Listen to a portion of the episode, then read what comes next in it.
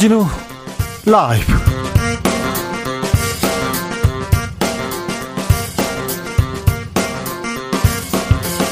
(2022년 5월 5일) 목요일입니다. 안녕하십니까. 주진우입니다. 마스크 벗고 마음껏 뛰어놀면 좋겠다 코로나 시대 어린이들의 소원이 이루어졌습니다. 문재인 대통령은 청와대 녹지원에서 3년 만에 마스크 벗고 어린이들을 만났습니다.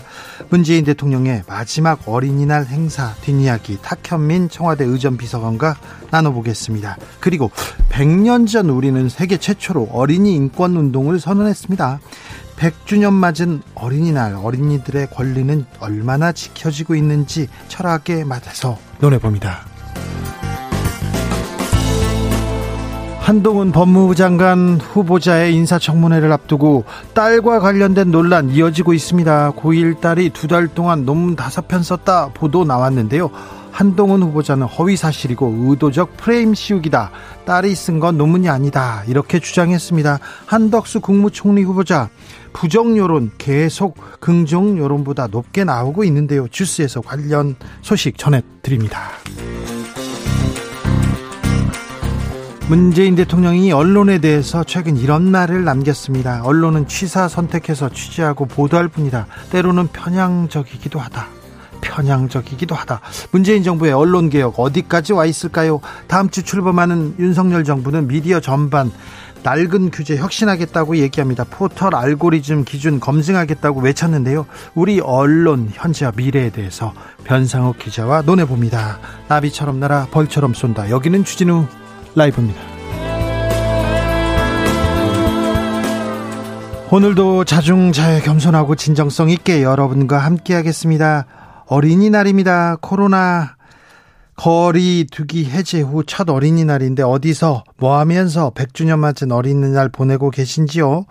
음, 뛰어놀았습니까? 선물도 주셨습니까? 방송 듣고 있는 어린이들 환영합니다. 네.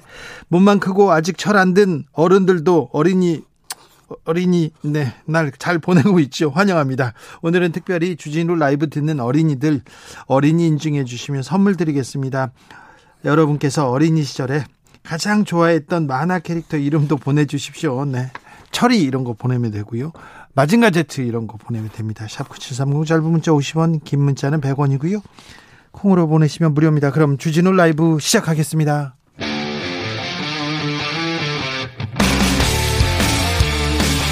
탐사보도 외길 인생 20년. 주 기자가 제일 싫어하는 것은?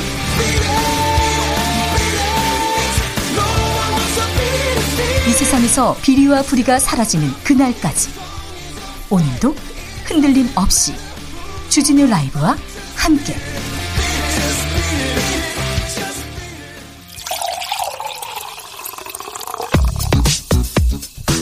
진짜 중요한 뉴스만 쭉 뽑아냈습니다. 주스. 정상근 기자 어서 오세요. 네, 안녕하십니까? 어린이날 어떻게 보내셨어요? 네, 일하고 있습니다. 일하기 전에는 뭐 하셨어요? 일할 준비했습니다. 네. 네. 아이하고 안 놀아주고요? 아이하고 함께 일할 준비했습니다. 아, 그렇습니까? 네. 어린이날 선물은? 선물이요? 네. 네, 제가 받아야 되는데요. 아, 그래요? 네. 네. 저는 받았어요. 축하드립니다. 한동훈 법무장관 후보자 관련된 의혹 계속 나옵니다. 그런데 한 후보자가 한겨레 기자들 고소했어요? 네, 예, 한동훈 법무부 장관 후보자의 딸이 대학 진학에 진학, 아, 대학 진학에 활용할 이른바 스펙을 쌓기 위해서 엄마 찬스를 활용했다는 한겨레 보도가 있었는데요. 예? 예, 엄마의 지인이 근무하는 회사에서 중고 노트북을 복지센터와 연결해주고 어, 이를 미국 지역 언론 인터뷰를 통해서 밝혔다라는 겁니다. 아 여기서 봉사활동한 게 또 미국 신문에 나와요. 아, 네. 대단합니다. 어, 그러나 이에 대해 한동훈 후보자는 이 같은 사회적 활동을 대학 진학 스펙으로 활용한 사실도 없고 또 그럴 계획도 전혀 없다라며 미성년자 봉사활동까지 허위 사실을 더 씌워 보도했다라고 해당 보도를 한 한겨레 기자들을 고소했습니다. 한겨레는 한 발짝 더 나갔습니다. 네, 어, 한겨레는 오늘도 한동훈 후보자 딸이 지난해 하반기에 무려 6개의 논문을 작성해서 4개의 저널에 게재하고 2020년부터 2021년까지 10개의 어, 영어 전자책을 출판하는 등 이 전문적인 입시 컨설팅을 받은 것으로 보이는 대목이 여러 곳에서 눈에 띈다라고 보도했습니다. 어떤 주제로 글을 썼어요? 논문을? 네, 연구 주제는 반독점법, 국가채무, 코로나19, 분쟁 지역 교육 및 의료 개혁 등으로 다양했다라고 합니다. 고등학생이 반독 독점법, 국가 채무 네, 11월 한 달 동안 3개가 올라왔고요. 이 12월 한 달 동안 2개가 올라왔다라고 하는데요. 네. 네, 한동 후보자 딸은 독립연구원이라는 칭호를 쓰며 단독 저자로 나섰고 이 투구의 문턱이 낮은 오픈 액세스라는 저널에 실렸다라고 합니다. 네. 어, 그리고 지난해 차별 금지를 주제로 미술 전시회를 열었는데요. 이 전시회를 한동훈 후보자의 장모, 그러니까 이 딸의 외할머니가 소유한 건물에서 열었고, 어, 행사 주관사는 딸이 대표로 있는 비영리 민간 단체에서 했고, 또 협력사는, 어, 딸이 다니는 그 유학 전문 학원이었다라고 합니다. 한 후보자 뭐라고 합니까? 어, 사실과 다른 왜곡 과장 보도다라고 말했습니다. 어떤 면이요? 기사에서 논문이라고 했는데요. 이것이 허위 과장이라는 겁니다. 어, 해당 글들은 3년에 걸쳐서 학교 리서치 과제, 어, 고교 대상 에세이 대회 등을 통해서 이 작성한 에세이나 보고서, 이 review paper라는 건데요. 어, 이를 한꺼번에 오픈 액세스 저널이 요구하는 형식에 맞게 업로드를 한 것이다라고 말했고요. 어, 대략 4, 5페이지에 불과한 분량으로 어, 해당 저널은 간단한 투고 절차만 거치면 바로 기고가 완료된다라고 설명했습니다. 아무튼 고등학생이 반독점법 국가 채무에 대해서 아, 논문이 아니고 보고서를 쓴다는 것 자체가 굉장히 놀라운데요. 저는 여기서 봉사활동을 했는데 미국의 언론에 실린다는 것 자체가 어, 놀랍습니다. 어, 관련해서도 한겨레 보도가 있었는데요. 이 한겨레에서는 이 한동훈 후보자의 딸 쪽에서 이 미국 매체에 돈을 주고 인터뷰 기사를 실은 것으로 보이는 정황이 있다 이렇게 추가 보도했습니다.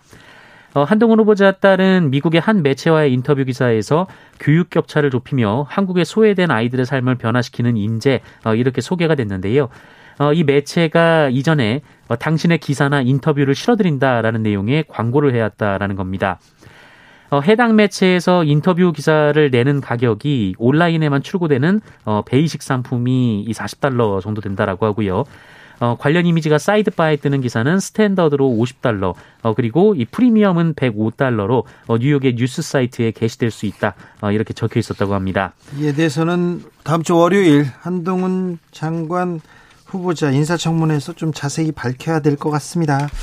엄마 찬스인지 아빠 찬스인지 찬스가 계속 계속 쏟아집니다. 인사청문회에서 오늘 대통령실 비서관급 인사가 있었습니다. 네, 윤석열 대통령 당선인은 오늘 이 대통령 비서실 비, 서관급 1차 인선을 발표했습니다. 네. 어, 이번 인선은 경제수석실 산하 6개 비서관, 어, 정무수석실 산하 2개 비서관, 정책조정기획실 산하 4개 비서관, 비서실장 직속 7개 비서관 등 총 19명의 비서관이 포함됐습니다. 어, 상당수 비서관들은 각 부처의 국장급 현직 관료들로 채워졌고요. 어, 관심가는 명단은 이 정무수석실 산하의 정무비서관에 어, 방송기자 출신인 이 홍지만 전 의원 어, 그리고 자치행정비서관에는 이 서승우 충청북도 행정부지사가 내정됐습니다. 어, 또 조직 개편을 통해 정책조정기획관실을 신설하고 장성민 당선인 정무특보를 기획관으로 임명을 했습니다. 장성민이 돌아왔습니다. 네, 박성훈 당선인 경제보좌 역은 기획비서관 그리고 대선 때부터 메시지를 담당해왔던 김동조 벨로서티 인베스터 대표가 연설기록 비서관 어, 김윤일 부산시 경제부시장이 부산엑스포 유치 업무를 전담하는 미래전략 비서관을 각각 맡았고요. 어, 그리고 가장 눈에 띄었던 것은 검찰 출신들인데요. 네. 이 총무비서관에는 윤재순 전 대검 운영지원과장, 이 공직기관 비서관에는 이시원 전 수원지검 형사 2부장, 어, 그리고 법률비서관에는 주진우 전 서울 동부지검 형사 6부장이 임명됐습니다. 주진우 변호사가 비서관이 됐거든요. 어, 법무비서관이라 민정수석을 대신한다는 그 자리에 우병우 민정수석실에서 핵심적으로 임무를 임무를 띄었던 국, 최순실 정윤회 사건 때 끝까지 국정농단을 방조했던 그런 분이 아, 비서관에 올랐습니다. 주진우 비서관 얘기는 제가 시간을 내서 따로 하겠습니다. 그리고 검찰 출신 이시원 검사가 전 검사가 공직기강 비서관에 임명됐는데요. 이분 간첩을 조작했다가 유우성 씨 간첩 조작 사건으로 검찰에서 정직 1개월 받은 사람이에요.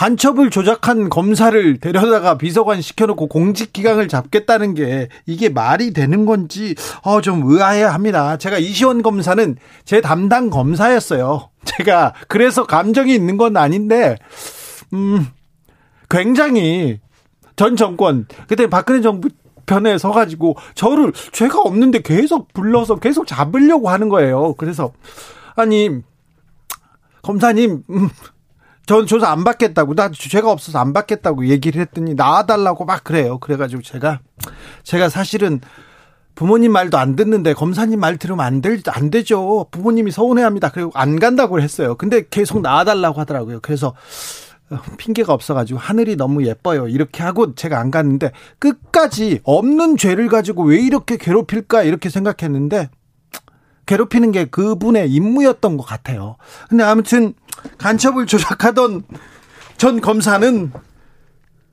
공직 기강을 잡겠다고 비서관에 임명한다. 이거 이게 공정과 상식에 맞는 건지 이거는 좀 물어보고 싶습니다. 주진우 검사에게는 또 제가 따로 하겠습니다. 저 청와대 간다. 저 아닙니다. 네, 저 아닙니다. 자, 음, 윤석열 당선인 오늘 공약 후퇴에 대해서 얘기했어요?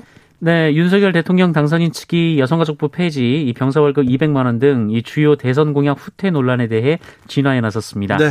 어, 입장문을 냈는데요. 이 국민과의 약속을 지키기 위해서 여가부 폐지 공약을 추진한다는 입장에 변함이 없다라며 어, 다만 여가부 장관을 중심으로 여가부가 수행하고 있는 기능과 역할 등에 대한 면밀한 검토 그리고 충분한 사회적 논의를 거치겠다라고 밝혔습니다. 병사 월급 200만 원이요?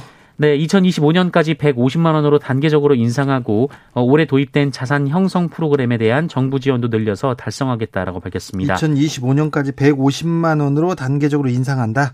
약간 조정은 있는데 공약 계속 하겠다 이렇게 얘기하는데 어, 여가부 폐지 공약을 음 추진하겠다고 또 발표했습니다. 근데 여가부 폐지를 하지 않아서 인수위에서 국정과제로 삼지 않아서 참 잘했다 이렇게 생각하는데 어떤 공약은 안 지켰으면 좋겠다 이런 생각도 하는데 이 공약은 또 지킨다고 하니 또 좀 약간 걱정은 됩니다. 걱정이 돼요. 음. 미국이 금리 인상을 단행했습니다. 네, 어, 미국이 오늘 금리를 크게 올렸습니다. 40년 어, 만에 최악의 인플레이션에 직면한 미국은 이 가파른 금리 인상을 단행했는데요. 미국 연방준비제도는 현지 시간으로 4일 어, 현재 0.25에서 0.5%인 기준금리를 0.5%포인트 인상한다고 밝혔습니다. 네. 어, 이에 따라 미국의 기준금리는 0.75에서 1% 수준으로 상승했습니다.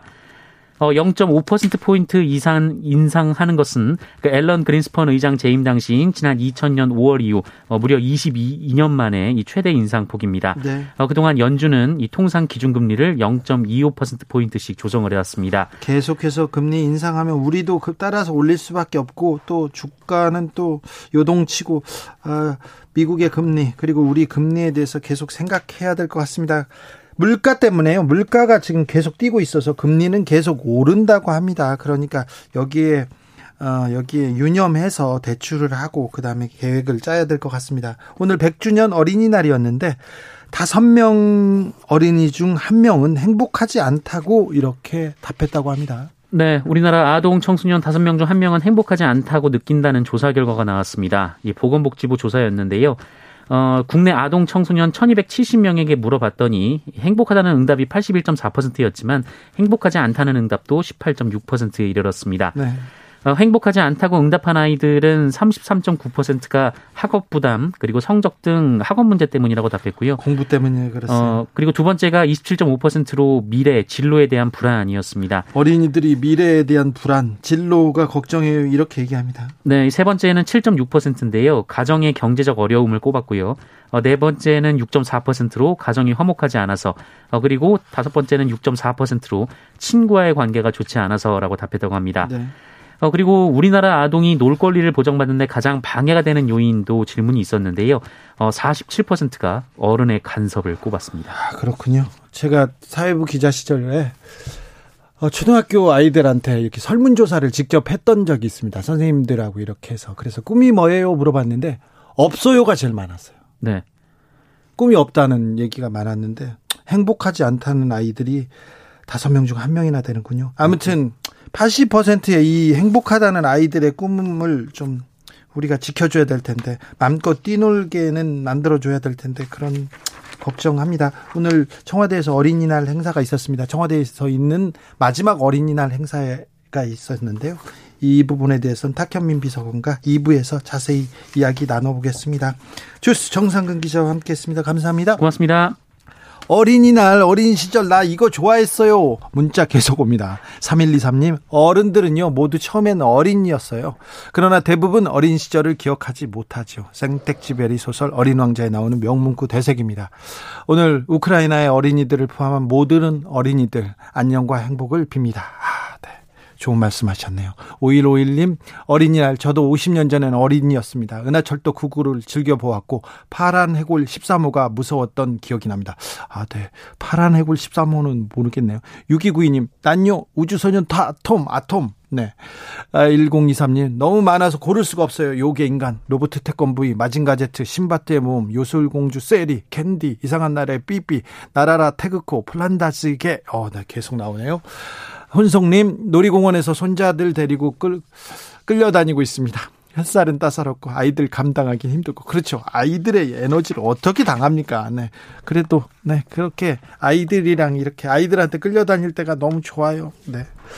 아, 부럽습니다. 8267님, 세종에서 청주로 어린이날을 잘 보내고 잠시 차에서 쉬고 있는데 아빠가 문자 보내래요. 어린이날 인증하라고 해서 사진 찍어서 보내주셨습니다.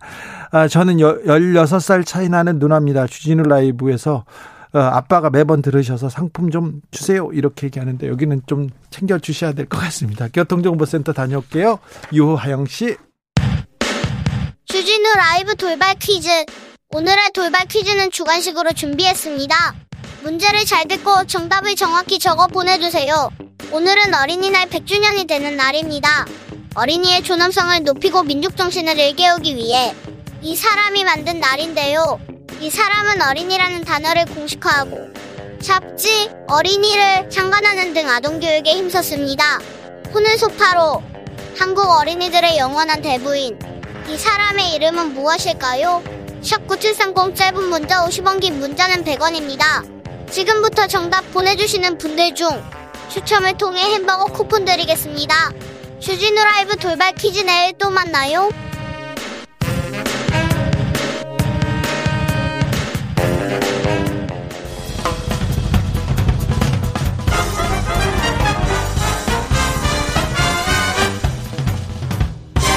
훅 인터뷰 모두를 위한 모두를 향한 모두의 궁금증 흑 인터뷰 어린이날이 생긴 지 100년 됐다고 합니다. 100년 전 우리나라는 세계 최초로 어린이 인권 해방을 선언했는데요. 그런데 지금 어린이들은 그렇게 해방된 인권을 누리고 행복하게 잘 뛰어놀고 있는지 네.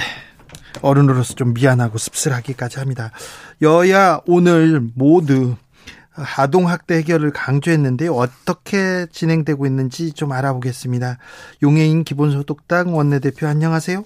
네, 안녕하세요. 기본소득당 용혜인입니다. 잘 계시죠? 네, 잘 지내고 있습니다. 아이가 지금 어린이는 아니죠? 네, 아직은 영유아라고 할 수 있을 그렇죠. 것 같아요. 얼마나 됐죠? 아, 이제 이번 주 일요일이 딱 네. 태어난 지 1년 되는 날입니다. 오, 그래요? 5월 8일이 생일입니다. 벌써요? 네. 네, 아우, 벌써 먼저 축하합니다. 감사합니다. 고생 많으셨습니다. 출산, 출산과 그리고 또 육아와 이제 또 일과 병행해야 되는데 좀 힘드시죠? 네, 생각보다 쉽지는 않은데요. 그래도 육아를 전담해서 독박으로 하시는 엄마들이 더 대단한 것 같다라는 생각을 사실 좀 하고 있습니다. 그래요? 그런데 이제 아이가 생기면 어린이날 이런 날이 좀 특별해집니다. 네. 그죠? 맞습니다. 올해 어땠어요? 저는 오늘 어, 눈치 게임을 하다가 예. 사람이 너무 많은 곳, 많을 것 같은 곳은 못 가고요. 집 네. 근처에 식물원 가서 간단히 산책하고 왔습니다. 아, 그래요? 또 네. 나머지, 뭐, 나름대로 이렇게 의식을 거행했군요. 네. 어, 국회에서 아이들 관련된 법을 만들었어요. 네. 어떤 법이었습니까? 아, 제가 작년에 출산한 직후에 이제 국회 회의장 아이동반법을 발의한 바가 있고요. 그리고 어제 이제 환노위에 상정이 되었는데요. 그 육아기 근로단 근로시간 단축 제도를 쓰면 연차 휴가에서 불이익을 받고 있거든요. 이 부분을 좀 시정하는 법안들을 준비했고 발의를 했고요. 어, 이번 지방선거가 끝난 이후에는 몇 가지 법안들을 좀 더 발의할 예정입니다. 그렇습니까? 아직 우리 사회가 아이들을 위한 법 좀 더 만들어야 됩니까? 우리 사회가 아, 어린이들 위해서 조금 변화해야 되죠. 네. 아무래도 이제 어린이들이 우리 사회에 함께 살아가는 구성원이다라는 점을 원칙으로 세우고 거기에 맞춰서 이 육아와 돌봄이라는 것을 우리 사회가 함께 책임진다라는 취지 하에서 전반적으로 좀 제도들을 손봐야 되지 않을까 싶습니다. 네. 요즘 국회 활동은 어떻습니까? 요즘 최근에는 이제 많이들 아시는 것처럼 검찰 개혁 관련된 법안으로 국회가 좀 많이 시끄러웠는데요. 제가 2년 동안 임기 시작하고 2년 동안 의정 활동하면서 가장 본회의장이 시끄럽고 가장 혼란스러운 좀 시기를 보냈던 것 같습니다. 어떤 생각 드세요?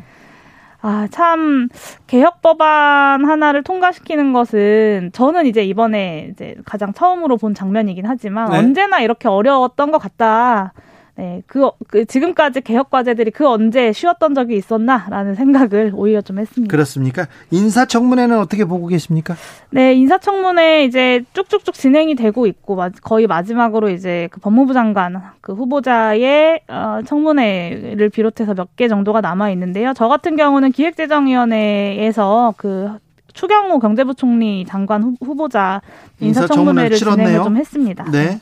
어땠어요?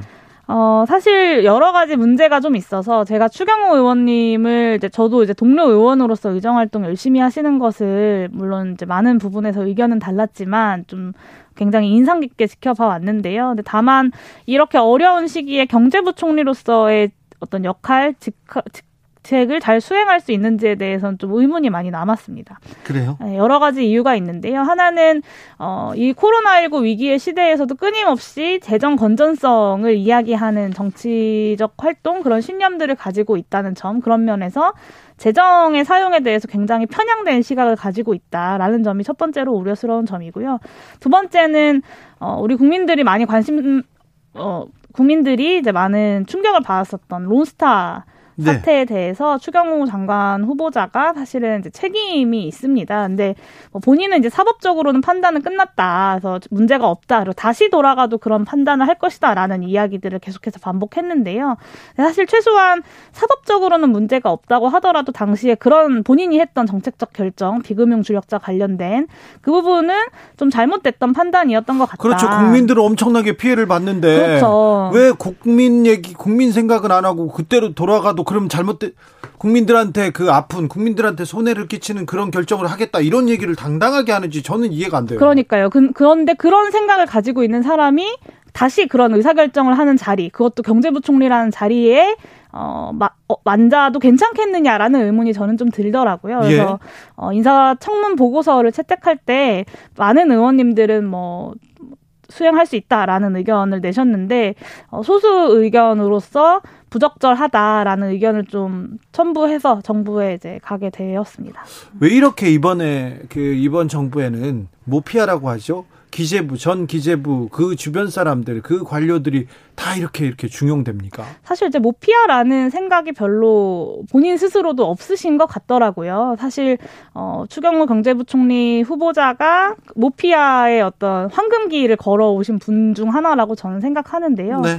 어, 그, 그 기재부 관료들이 퇴직 후에 어떤 금융권, 로펌 아니면 대기업들에 취직하는 거에 대해서 문제가 없다라는 신념을 가지고 계시더라고요. 그분이 경제 수장으로 하면 가면 다른 관료들도 다 그렇게 생각할 거 아니에요? 그렇습니다. 그리고 심지어 제가 청문회 자리에서 그러면 경제부총리에서 퇴직하시고 나시 나서 어떤 그런 로펌이나 금융권 대기업에서 어떤 고문이나 네. 이런 자리에 제안이 오면 가, 가시겠습니까? 라고 물었을 때 그거는 지금 답변할 수 없다. 생각해 본 적 없다라고 좀 여지를 두는 듯한 네. 발언도 하시더라고요. 피해 갔네요. 네. 그런데 적격이라고 지금 청문회 이렇게 네, 저 사실 좀 깜짝 놀랐는데요. 어, 암- 국회 불문율인 것 같더라고요. 동료 의원이 국무위원 후보자로 올라왔을 때 좀, 어, 날카롭지 않은 청문회가 진행이 되는 것 같다는 느낌을 저는 좀 받았습니다. 음. 아무튼 국민 입장을 좀 생각해 주셔야 되는데 국민 외- 외환은행 론스타 사건이 다시 벌어져도 똑같은 결정을 한다. 아, 저는 그런 발언을 하는 거는 굉장히 우려스럽습니다. 네, 그런 인식을 가지고 앞으로 정책 결정을 하게 된다는 점에서 굉장히 좀 우려스럽습니다. 네. 어, 인수위가 내놓은 그 국정 과제들, 정책들 어떻게 보셨어요? 저는 어 뭐 특히 이제 공약 파기 논란들 많이 벌어지고 있는데요. 저는 이럴 줄 알았습니다. 그러니까 후보 시절부터 50조 손실보상하겠다, 천만 예. 원씩 일괄 지원하겠다 같은 어떤 파격적인 숫자들을 남발했지만 재원 마련 방안에 대해서는 지출 구조 조정으로 만들겠다라는 사실상 불가능한 이야기만 반복을 해왔거든요. 네. 심지어는 안철수 인수위원장이 지원금을 받은 소상공인들이 소고기 사 먹는다라는 네. 말을 해서 좀 빈축을 사기도 했었죠. 네. 이뿐만 아니라 병사 월급 200만 원도 한 7, 8조 원 듣는 공약인데 어, 윤 당선인의 핵심 공약이기도 했거든요. 근데 이마저도 사실은 후퇴했습니다. 그러니까 아무리 좋은 정책이라고 하더라도 이를 이를 위한 재원 마련의 방법이 없다면 다 그림의 떡일 뿐일 수밖에 없고요. 심지어는 재원 마련 추가적인 재원 마련은커녕 줄줄이 감세를 하겠다는 것이 당선인과 인수위 그리고 국민의힘 입장이어서요. 아마 임기 내내 앞으로 남은 5년 동안 계속해서 이렇게 공약을 파기하고 후퇴는 후퇴하는 모습이 보여줄 보여줄 것 같습니다. 검찰 수사권 축소 법안에 표결에서 기권 던지셨어요? 그 네, 이유는 뭔지요? 어, 저는 어, 사실 저는 이 검찰 개혁이 이번 대선 이후에 중요한 4월 국회 아젠다로 떠올랐을 때부터 계속해서 똑같은 입장을 견지해 왔습니다. 네. 어, 이 지난 이제 박근혜 정부 탄핵 과정에서 검찰 개혁이 하나의 시대적 정신으로 떠올랐는데 여기에 핵심은 검찰에 독점하고 있는 수사를 비롯한 기소까지 포함한 권한의 분산이 필요하다라는 것이었고요. 그런 면에서 이번 개혁, 그러니까 수사만 분리하는 것이 완전하지 않다라는 입장을 가지고 있었는데요. 저는 이 입장을 계속해서 견지해 왔는데 결과적으로 표결을 끝내고 나니까 제가 가장 어, 강경파가 되어 있더라고요. 그래서 좀 당혹스러웠고요.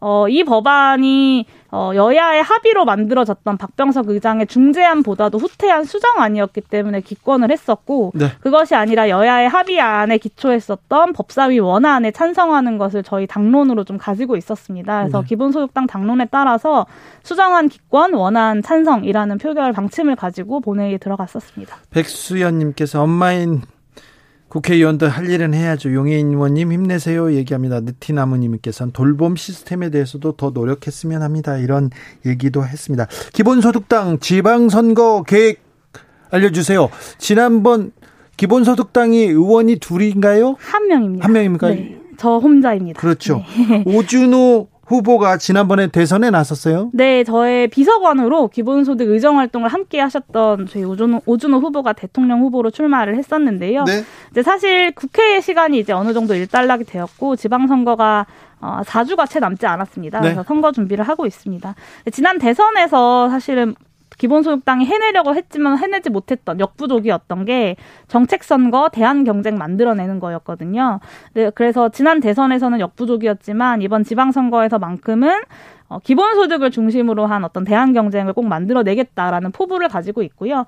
이를 위해서 다섯 개 광역자치단체장, 서울, 경기, 인천, 대구, 광주의 시도지사, 그리고 시장들이 후보들이 출마를 했고 17개 광역의회 비례대표 후보로 저희 당원들이 출마를 했습니다. 네. 그래서 어 비례 비례 투표는 기본소득당에 꼭 해달라는 슬로건을 가지고 저희가 이번 선거를 준비하고 있습니다. 알겠습니다. 말씀 잘 들었습니다. 용해인 기본소득당 원내대표였습니다. 네, 감사합니다. 나비처럼 날아 벌처럼 쏜다. 주진우 라이브.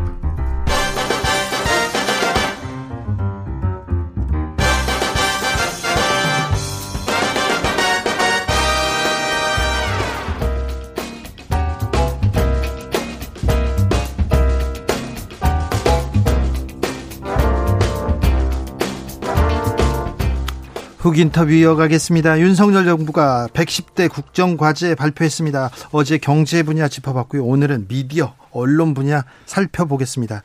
뉴스가 있는 저녁을 만들어 주셨는데요. 변상욱 기자 모셨습니다. 안녕하세요. 네, 안녕하십니까. 잘 지내시죠? 네, 반갑습니다. 네, 네. 제가 진행하고 선배님이 이렇게 나오고 뒤바뀌어 본 게 처음이죠. 그렇죠. 네, 네. 처음이네요. 저도 저도 낯섭니다. 네. 자, 어떻게 지내세요? 어, 글쎄요, 뭐 뭐라고 표현할 말이 딱이 없는데, 네. 어 그냥 아무것도 하지 않는다. 네. 그냥 삶이 내게 퍼부어지도록 내버려 둔다. 뭐 이런 말이 있었는데 네. 그 그대로입니다. 뭐 아침이 오면 아침 맞고, 네. 저녁이 오면 저녁 맞고, 네. 바람 맞고. 그다음에 카톡이 오면 카톡 맞고 그렇습니까? 대꾸 할 걸 하고 하기 네. 싫으면 안 하고 예전 같으면 막 카톡이 올리면 혹시 또 무슨 급한 업무 연락인가 네. 그다음에 정치권에서 또 무슨 일이 있나 맨날 살펴보고 신경 쓰는데 오면 오는 대로 네. 네, 귀찮으면 귀찮은 대로 뭘. 고민이나 번민이 좀 사라지셨습니까? 그, 큰 번민은 남아 있죠. 실제로 이제 전체 나라는 도대체 어떻게 돌아가고 지구촌은 어떻게 돌아가는 거지? 네. 정말 사람들은 어떻게 살아가는 게 맞는 건가? 뭐 이제 큰 고민은 남았고 예. 작은 고민들 어느 쪽이 뭐 이런 안을 내놨는데 저쪽은 이렇게 싸우는데 뭐 이런 음. 것들은 좀 없어지고. 네. 오늘날 우리 사회에서요. 예. 어, 정치인들 그리고 검사와 더불어 언론인들이 음. 뭐 신뢰도 꼴찌를 두고 열심히 싸우고 있습니다. 열심히 다투고 있습니다. 예. 요즘 기자들 어떻게 보십니까? 대선배로서 좀. 하, 근데 이제 저희가 젊을 때 하고는 다른 거죠. 네. 왜냐하면은 온라인에 이제 스마트폰이 뉴스 속으로 들어오면서 24시간 묶여 있는 이제 셈이 됐죠. 네. 저희 때도 뭐 많이 묶여 있는 거긴 했지만 그거를 훨씬 넘어서 그리고 이제 IMF 이후에 진행된 언론의 이제 긴축 경영 네. 뭐 이런 거 또다음에 인력의 부족 이런 것들을 다 생각하면 지금 후배들이 고생은 많이 하는데 네. 고생 많이 하는 만큼 또 후배들은 후배들대로 내가 정말 최선을 다해서 뛰고 있는 건가 취재를 하려고 또는 좋은 기사를 정말 열심히 쓰고 있는 건가 또 반성도 해야 될 건데 오늘 사실 시간 났으니까 사실 이런 반성을 제일 해야 될 사람들은 데스크하고 네. 에디터들하고 편집장들입니다. 네. 젊은 기자들을 현장에 들이밀어 넣고 기레기라는 지적을 대중으로부터 받게 하고 자기네들은 뒤에서 대체 무슨 짓을 하고 있는 거고 무슨 짓을 꾸미고 있는 건지 네. 사실은 좀 반성해야죠. 맞아요. 데스크들이 데스크들이 기자들을 보내놓고 그리고 또 기자도 다 기사도 막 고치고 네. 어떤 쪽으로 취재해라 어떻게 만들어라 이렇게. 근데 기자들이 억울해할 거라는 걸 왜 얘기를 드리냐면 제목을 보고 이럴 리가 없는데라고 기사를 읽으면 네. 그 제목에 담긴 내용이 하나도 없어요 기사에는. 그래도 기자들이 데스크나 윗 사람들한테 대들어야죠. 이거 아니지 않습니까? 아, 이렇게 얘기하죠. 예전에는 이렇게 바가지로 물을 준비했다가 그렇죠. 대장 대장께서 화장실에 들어가시면 끼얹고 도망가고 막 그랬거든요. 그렇죠. 문도 펑펑 차고 팍 차고 네. 뭐 부장한테 원고지도 확 던져버리고. 아, 그러면 선배들이 아얘 얘 열심히 하네 이렇게 생각했잖아요. 그럼 이제 받아주고. 밤에 술 사주고 밥도 사주면서 달래고. 네. 요새는 그런 거 없죠. 예전에 언제 기자를 시작하셨어요? 83년이죠. 83년이요? 83년. 오, 그때와 지금 뭐가 가장 다릅니까? 아. 70년대, 80년대 초반은 그냥 기자가 뭘 잘못하면 끌고 가서 때렸습니다. 어, 그렇죠. 감옥에 가두고. 네. 그러면서 80년대 초반이 지나면서 기자와 언론의 규모를 한 7분의 1 정도로 줄여버리죠. 줄임 정권이. 어, 언론 통폐합하면서 네. 언론 사도 줄이고 기자 수도 확 줄이고. 그렇죠. 근데 그때가 고도 성장기거든요. 네. 시장 경제는 엄청나게 커지고 광고 시장은 무지하게 커지는데 언론이 7분의 1 정도로 줄었으니까 네. 이건 완전히 독과점의 특혜, 예. 기득권으로 바로 진입하는 장 뭐랄까 장치가 되는 거죠. 네. 그러면서 이제 책찍과 당근을 같이 하던 시절이 전두환 정권 시절이고 예. 그 다음에는 그렇게 흘러가다가 이제 김영삼, 이명박 대로 접어들면 언론을 관리 통제하기는 이제 불가능해졌으니까 확 풀어주죠. 예. 확 풀어주고 니들끼리 피 터지게 한번 경쟁해봐라. 네. 이러면서 견디지 못한 언론들이 떨어져 나가고 권력에게 사정사정하면서 매달리도록 또 틀을 바꾸죠. 그러면서 기억에 남는 건 이제 노무현 정권 때 언론과 권력의 담합, 뭐 언론의 어떤 특권 층화 이런 것들은 없어야 된다면서 흔히 언론이 그때 대못질이라고 표현했는데 네. 대못질 같은 것을 버렸죠. 언론의 특권을 없애야 된다고. 네. 그러다가 이제 노무현 전 대통령이 엄청난 집중포화에 시달리기도 하고 그러면서 그 이후에는 이제 보수 언론을 중심으로 한 새로운 틀짜기. 예. 그래서 이제 종편도 생기고 하면서 지금의 언론 지형이 마련되는 거죠. 힘이 더 세졌어요, 보수 언론이. 글쎄요, 뭐. 하, 그러나 중요한 거는 네. 기자들이 거기서 어떤 역할을 해내느냐인데 네. 사실 기자들은 시류에 그냥 얹혀가면서 그것을 해결하거나 개선할 만한 노력을 많이 안 한다는 게 제일 아픈 부분이겠죠. 그렇죠. 예. 기자라고 하면 이 시대에 대해서 시대적 고민에 대해서 이렇게 같이 해결하려고 노력하는 그런 지식인이어야 된다 생각했는데 예. 요즘은 그런 생각 안 하는 것 같아요. 사실 기자는 전문 영역이 없습니다. 제가 뭐 정치학을 했겠습니까? 경제학을 했겠습니까? 네. 근데 이제 기자의 특징은 이제 접근권을 갖고 있고 접근성이 좋은 거죠. 국민 대신 가서 그렇죠. 물어보고 따져보고. 주진우 기자 맨날 발로 차면서 아무한테나 막 가서 따지고 들었을 어, 그렇죠. 거 아니에요. 네. 근데 그런 접근권이 이제 소용이 없는 거죠, 별로. 왜냐하면 정보 공개 청구할 수 있고 정보는 다 오픈돼 있고 온라인에 네, 다 있고요. 웹 웹사이트 가보면 다 웬만한 건 나오니까 검색하면 예전 것도 다 나오고 그런 상황에서 이제 기자는 뭘 할 거냐 하는데 기자는 어떻게 보면 가한 접근이라고 해야겠죠. 이쪽 저쪽에 고루고루 다니면서 그거를 조합해내고 거기에 대해서 통찰을 보여주는 것. 그러니까 사실 기자가 해야 될 작업은 지적 작업입니다. 네. 근데 과연 기자가 지적으로 그만큼 깊어지고 노력하고 있느냐는 이제 평가를 받고 있는 중인 거죠. 그렇죠. 예. 네. 기사를 쓰면 다 알아요, 국민들이. 아우 다 알아요. 그래서 이분이 어, 얼마만큼 아는구나, 공부는 했구나, 취재는 했구나. 식은땀이 좀 나죠. 그렇죠. 사실 댓글을 읽으면 그런 걸 많이 느끼죠. 아니 근데 그걸 의식하고 더 노력해야 되는데 예. 노력하는 모습 아니 앉아서 쓰는 기사들이 그렇게 많아요. 노력하지 않는 기사 너무 많아요. 제목 장사. 그때는 발로 뛰며 취재한다 그러는데 요새는 손가락으로 두드리며 취재한다고 해요. 영어로도 그런 단어들이 있더라고요. 네. 예, 그 손가락으로 톡톡 거리면서 취재하는 기자들만 늘어난다. 네. 근데 사실은 그 기자도 솔직히 일부입니다. 나머지는 복부시죠. 네. 복사해서 붙여쓰기. 그러니까요. 예, 그러니까 기자의 지적 작업이라는 걸 지식인의 작업이라고 어디 가서 내놓고 참 얘기하기도 난감한 네, 그런 상황이죠. 그렇죠. 윤석열 정부에서도 어. 미디어 예. 어, 분야에서 국정과제도 발표하고 언론 개혁하겠다 이렇게 얘기합니다. 그런데 어떻게 보십니까? 저는요, 예. 이명박 정부 때 사람들이 다 들어왔어요. 다 들어온 건 아닌데, 아, 저 사람은 이제 좀 역사에서 사라졌으면 한다. 그런 분들이 막 속속 들어오는 게, 예. 어우, 좀 걱정이 됩니다. 아마 지금 틀로서는 말씀하신 대로 언론을 산업으로 보고 거기에서 이윤을 창출해 내려는 자본가들의 입김이 가장 강한 것 같아요. 네. 왜냐하면은 언론에 대한 어떤 개혁, 미디어 개혁위원회를 만들까요? 라고 하면서 내놓은 안들을 보면 사실은 인수위원회가 네. 4대 종편에 특혜를 주고 특혜를 주려는 거죠. 네. 사실은 4대 종편의 그 대표들을 만나서 나눈 얘기들이 다 거기 들어가 있어요. 아하. 그러니까 결국은 이 개혁을 만들 때, 개혁안을 만들 때 누구를 가장 목표로 해서 누구에게 가장 먼저 수혜가 돌아가도록 개혁안을 짜려고 하는 거냐 내용을 보면은 사실은 국민은 뒤로 가 있고, 네. 예. 그다음에 자본을 갖고 있는 사람들이 앞으로 가 있고, 대개는 그게 예, 신문 재벌이거나 재벌 신문이거나 네. 이런 경우가 많은 거죠. 걱정이 네. 되죠. 언론 아까 신뢰도 얘기도 했는데 네. 지금 언론이 국민들의 수준 수준에 못 미치는 것 같습니다. 그건 음. 확실한 것 같습니다. 아, 문재인 정부의 언론 개혁, 개혁이라는 목소리는 있었지만 그나, 그다지 성과가 보이지는 않습니다. 아무튼 하겠다고 말은 맨 처음에 약속을 쭉 했는데 네. 5년 동안 진행을 못하고 네. 손을 놨단 말이죠. 이게 문재인 정부의 문제냐 민주당의 문제냐라고 하는데 어차피 제도상으로 만들려면은 입법 과정을 거쳐야 되니까 네. 사실은 근데 그 해마다 이렇게 세 보면 이제 총선 끝나고 자기 언론인 출신 국회의원이 한 30명에서 40명 많아요. 네. 많아요. 그리고 캠프에 들어가 있는 나머지 사람들까지 많아요. 한 100몇십 명씩 되는데 네.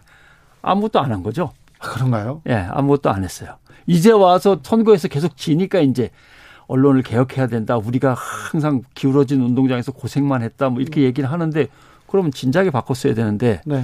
근데 가장 바꿔야 될 것 중에 하나가 왜 정당 정치가 언론을 소유하는지에 대해서 스스로 내려놓아야 되는데 안 내려놔요. 아, 그건 안 하려고. KBS, MBC 뭐 사실 따지고 보면 이사회 구성을 여야가 나눠먹기로 하고. 그렇죠. 예. 사장도 여야가 나눠먹기 한 그 이사회가 그때그때 정권을 누가 쥐고 있느냐에 따라 결정하고. 어 정치가 언론을 쥐고 흔들려고 하죠. 예. 이용하려고. 그 다음에 개혁안도 사실은 방송통신위원회가 내놓아야 되는데 그 방송통신위원회는 중립적이고 독립적인 역할을 하고 있는데 거기다 맡기지 않고 정당 인수위원회나 정당 미디어위원회에서 내놓고 네. 이 그것부터 내려놔야 되는 거죠. 그러게요.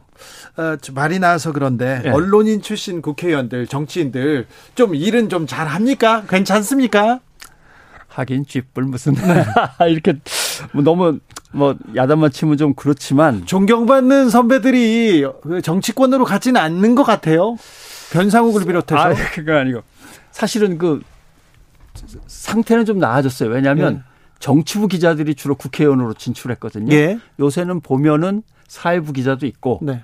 그다음에 아나운서도 있고 앵커도 있고 뭐 골고루 이제 진출을 하는 걸로 봐서는 기능과 직, 직무에 맞게 이제 나름대로 길을 갖다가 개척하지 꼭 정치부 기자로서 정치와 담합했던 사람들이 진출하는 건 아니다라는 긍정적인 면도 있고 네. 또 하나 보면 주 기자가 이거 얘기했으니까 가면 국회로 가든지 청와대로 가든지 항상 국민과의 소통 업무를 맡더라고요. 예. 근데 언론계에서 소통 잘했던 사람들은 사실 거기 별로 없어요. 없어요. 네. 예. 그러면 정치인하고 뭐 소통하고 뭐. 정치인하고 술 많이 먹었던 사람만 어떻게 가 있는데 아, 예. 그런데요. 예. 선배님. 예? 선거 때만 되면 저한테도 많이 옵니다. 선거 때만 뭐가 와요? 사람들이 와요? 뭘 하자고 뭘 해달라고 아, 하는데 예, 예, 예. 네그 저는 생각이 없어요.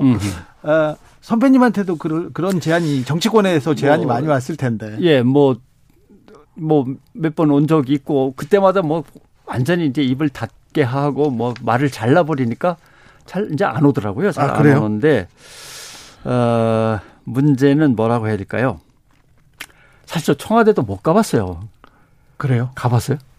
저는 가보긴 했죠. 그럼 전 들어가 보질 못했어요. 네. 왜냐하면 청와대는 아그레망이 있어야 돼요. 아, 그렇죠. 그쪽에서 동의를 해줘야 돼. 아, 네. 그 사람 괜찮으니까 청와대로 보내도 된다. 네. 아그레망에 걸려가지고 뭐 항상 뭐 들어가 보지도 못했고 요새는 뭐 부르지도 않고 물론. 네.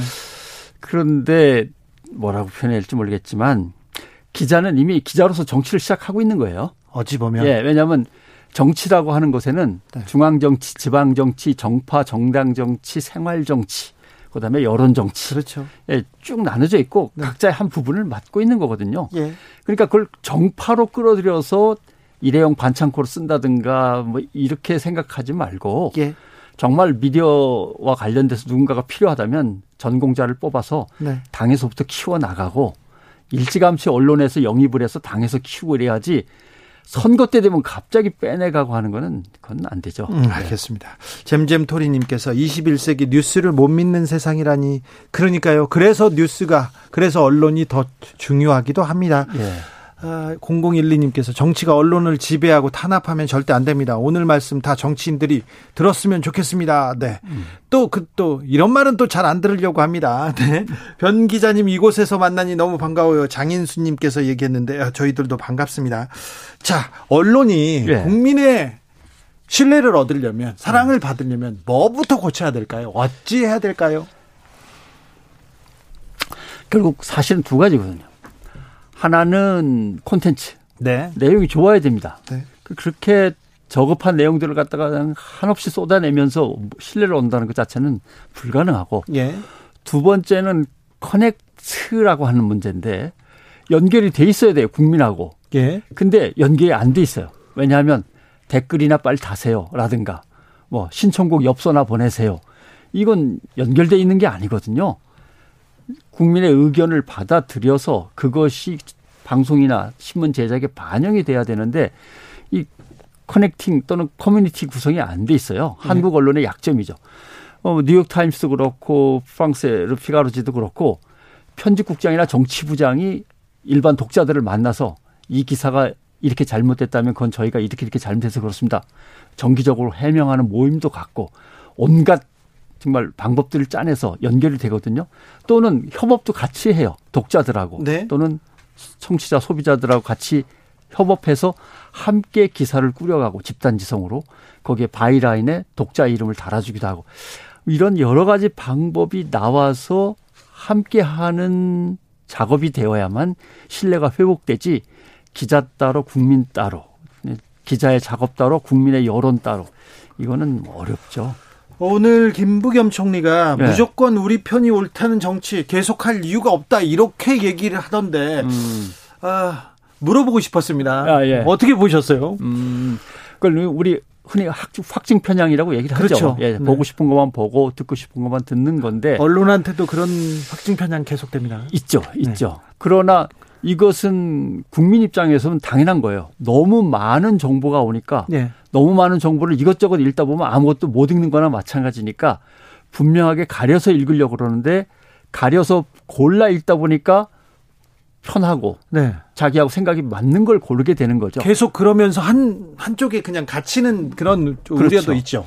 그래서 국민들이 이렇게 생각해 주셨으면 좋겠어요. 언론은 언론사께 아니고 기자께 아닙니다. 네. 국민들이 서로의 생각을 나누고 논의하는 하나의 장, 마당이 예. 언론이거든요. 예. 그러니까 내 언론은 내가 만들어가는 거예요. 예. 국민 개개인은 하나의 민주주의고 하나의 언론입니다. 그러니까 내 언론은 내가 균형 잡히고 공정하고 공명하게 만든다고 생각을 하시고 다 기사도 가려 읽으시고 채널도 가려서 들으시면서 이 채널의 특징과 저 채널의 특징을 파악하신 다음에 네. 골고루 듣는 연습도 좀 하셔야죠. 네. 그렇게 국민들이 골고루 잘 들으시면요. 그럼 또 기자들도 좀 바뀔 거예요. 그렇죠. 네, 네. 그렇습니다. 옛날에 촛불 집회 때 보수 언론들도 국민 편에서 얼마나 열심히 했어요. 그렇죠. 네, 네. 그런 또 시기가 있었는데 네. 어, 윤석열 정부에서도 계속 소통 얘기하고 있는데 음, 다음 주에 출범합니다. 예. 어떤 기대가 있으십니까? 아, 소통에 대한 기대는 크지 않습니다. 네. 솔직히. 네. 왜냐하면 네. 좀 이거는 분명히 알고 시작을 해 주셨으면 좋겠어요. 국가 통치권은 삼권 분립에 의해서 네. 3부가 나눠져 있고 헌법재판소도 있고 이렇게 그렇죠. 있습니다.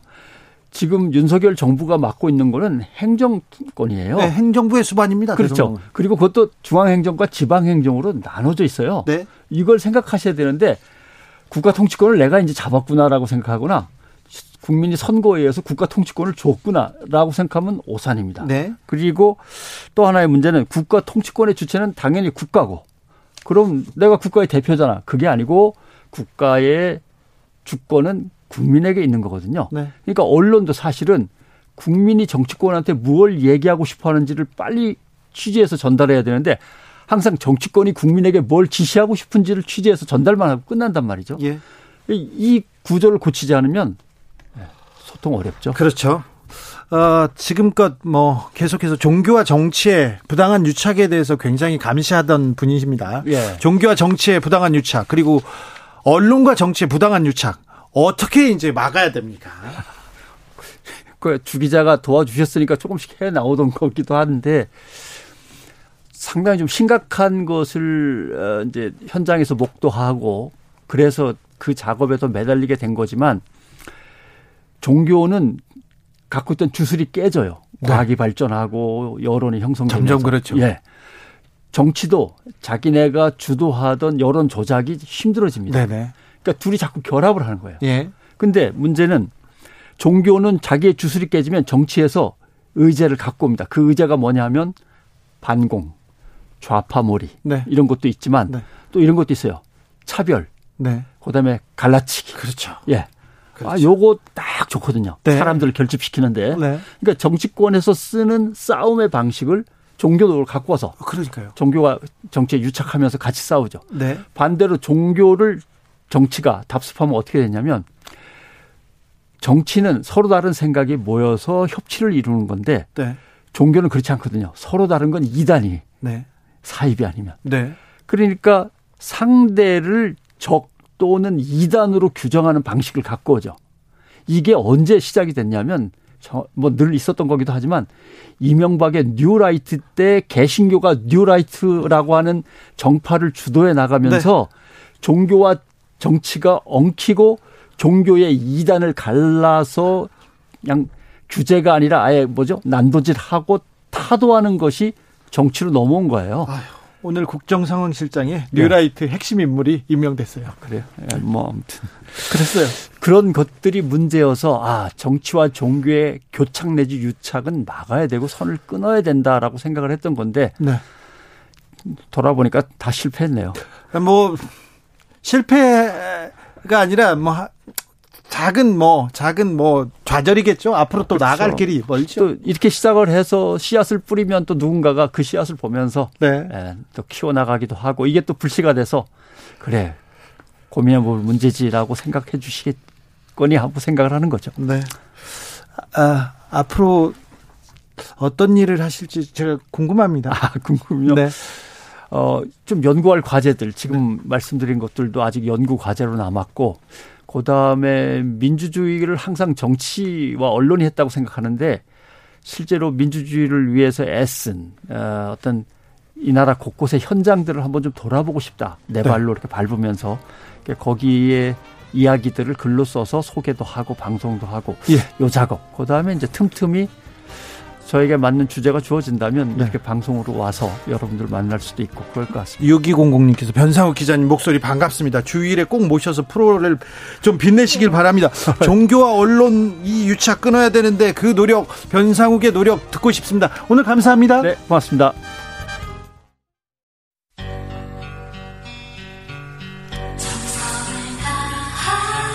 정성을 다하는 국민의 방송. KBS 주진우 라이브.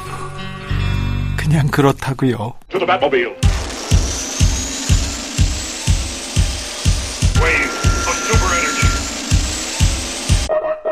주기자의 1분 어린이날입니다. 저는 머리만 하얗지 정신 연령은 어린이하고 별반 다르지 않기 때문에 어린이들에게 특별히 해줄 말은 없습니다. 그냥 저는 아이들이 마음껏 뛰어놀았으면 좋겠습니다. 아이들이 마음껏 꿈꿨으면 좋겠습니다.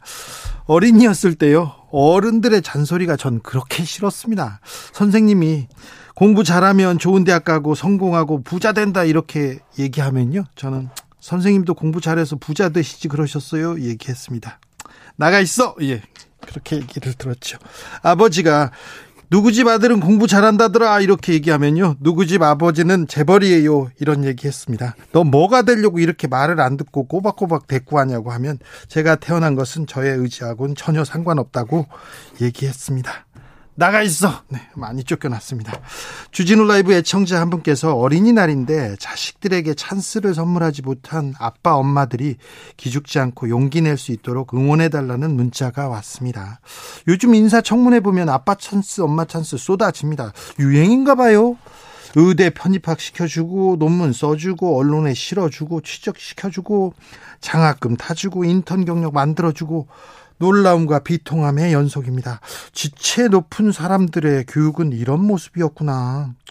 부모가 자식의 경력을 디자인해 주는구나. 출발부터 공정한 경쟁은 없구나. 그런데요, 찬스를 만들어주지 못한 부모들이 상처받을까 걱정이 됩니다. 찬스를 만들어주지 못한 부모를 아이들이 원망할까 걱정이 됩니다. 공정과 상식이 무너질까 걱정됩니다. 지금까지 주기자의 1분이었습니다. 아이유 셀레브리티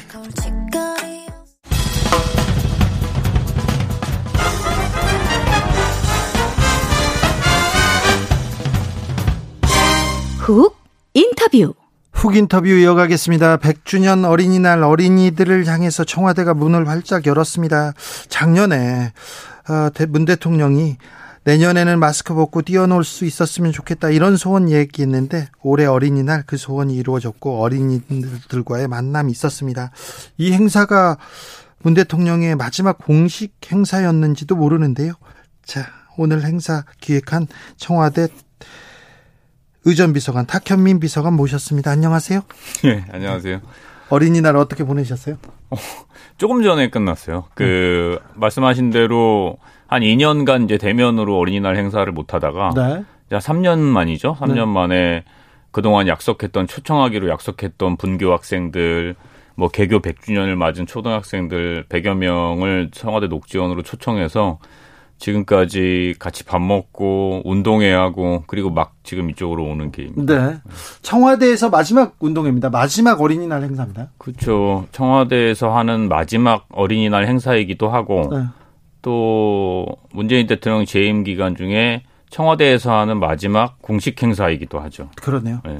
모자 뒤집어 쓴 문재인 대통령 좀 진심이더라고요. 열심히 뛰시던데요. 아, 오늘 땀 좀 흘리셨죠. 네. 그리고 상당히 힘드신데도 불구하고 정말 열심히 어, 게임에 임하시더라고요. 네. 네. 진심인 것 같았어요. 네. 이제 나흘 정도 남았습니까? 아, 일하는 날로 따지면은 이틀 남은 거죠. 네. 금요일, 네. 내일하고 그리고 돌아오는 월요일이면 끝나니까 월요일 자정이면 끝나니까 네. 이틀이 남고 이제 주말까지 하면 주말 주일까지 하면 4일이 남게 되는 거죠. 주말도 잘 못 쉬잖아요. 요번에는 좀 쉬려고 제가 휴가가 지금 너무 많이 남았는데 결국은 이렇게 다 쓰지를 못하고 가네요. 자, 그럼 뭐 어떤 어떤 일정이 남았어요? 어떤 어떤 일들이? 음, 일단은 지금 퇴임을 앞두고 오찬하시는 일정들이 조금 남았고요. 예. 그리고 나서 이제 마지막 날 5월 9일에 어, 현충원을 이제 방문을 하세요. 네. 보통 이제 퇴임하시는 대통령의 마지막 일정 중에 하나로 현충원 가서 참배 드리는 행사가 있고 그리고 그게 끝나면 보통 그게 끝나면 이제 끝나는 건데 네. 어, 문재인 대통령께서는 아마 퇴임 연설도 지금 계획 중이시고 네. 그리고 지금 어디라고 밝힐 수는 없지만 외교 행사가 자꾸 들어와서 아니, 그걸 마저 해야 될 것 같습니다. 지금 떠나는 대통령인데 만나자는 사람들이 아직도 예. 있습니까? 이 두 개 나라 정도를 그래요? 아마 만나셔야 될 것 같습니다. 그렇습니까? 네. 아 문재인 대통령이 외국에선 인기가 좀 있으네. 아, 뭐 저희가 뭐 여러 여러 순방들 다니면서 말씀 많이 드렸지만 네. 아마 대한민국 대통령으로는 가장 지명도가 높고 인지도가 높은 대통령 아니었을까요? 네. 5월 9일 날 마지막으로 이제 청와대를 나서신다고요? 예, 그렇습니다. 5월 9일 날 저녁 6시에 어, 청와대에서 이제 퇴근하시게 네. 되는 거죠. 퇴근을 걸어 나온다고요? 예, 지금 그런 계획, 그럴 계획입니다. 그리고는 인사를 네. 드리고 이렇게. 그러니까 아마 이제 대통령 퇴임, 퇴근이 많이 알려져서 많은 분들이 모이실 것 같은데 거기를 이제 제대로 좀 통제를 하지 않으면 네. 어, 안전사고도 좀 걱정이 되고 그래서 네. 아예 어, 미리 말씀을 이렇게 드리는 겁니다. 그래서 네. 청와대 정문 앞부터 분수대까지 어, 구획을 좀 정해놓고 통제를 하고 네. 어 거기 대통령의 퇴임을 어 마중 나오실 분들을 모시려고 하고 있는 거죠. 네. 음 저기 어, 언론에서 네. 그리고 또 윤석열 당선인도 그런 말 했어요. 네. 문재인 정부 쇼를 잘한다 이렇게 하면서 네. 맨날 자화자찬만 한다. 탁현민의 쇼에 노란한다 막 이런 얘기 들을 때마다 어떤 생각 들으세요? 뭐 들을 때는 별 생각이 없었고요. 제가 이렇게 보니까 요즘 본인과 그 윤석열 차기 정부죠. 어, 아예 예능 프로그램에 출연도 하고 네. 이미 시작부터 여러 가지를 하고 계시던데 뭐 굳이 뭐 제가 비교되는 말을 해야 될까 싶은데요. 아 그래요? 네. 알겠습니다. 어, 탁현민 사, 실 순한 사람인데 혼자 낚시하고요. 혼자 자전거 타고 사색하는 사람인데 요즘은 좀 악어인가 봐요. 자꾸 물어버린다. 이 기사만 나와요.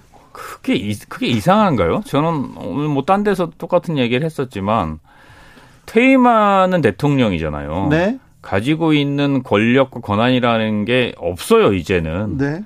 그러면 퇴임하는 대통령이 유일하게 가지고 있는 꿈이 잊혀지고 싶을 정도로 조용히 남은 시간을 보내고 싶다라는 예? 소망을 얘기하셨는데 그래도 대통령을 5년간 모셨던 사람이 대통령을 누군가 건드린다면 전제가 분명히 있죠. 예? 대통령 누군가 건드린다면 내가 할 수 있는 모든 뭐 역할이나 역량을 동원해서 대통령을 건드리는 사람은 물기라도 해야 되는 거 아니냐. 네. 이 말이 뭐가 그렇게 어, 고깝게 들리는지 잘 모르겠어요. 네, 만약에 현직 대통령이나 이제 차기 정부의 권한을 갖고 있는 사람이 그런 얘기를 했다면 그건 조금 문제가 있을 수 있지만 네.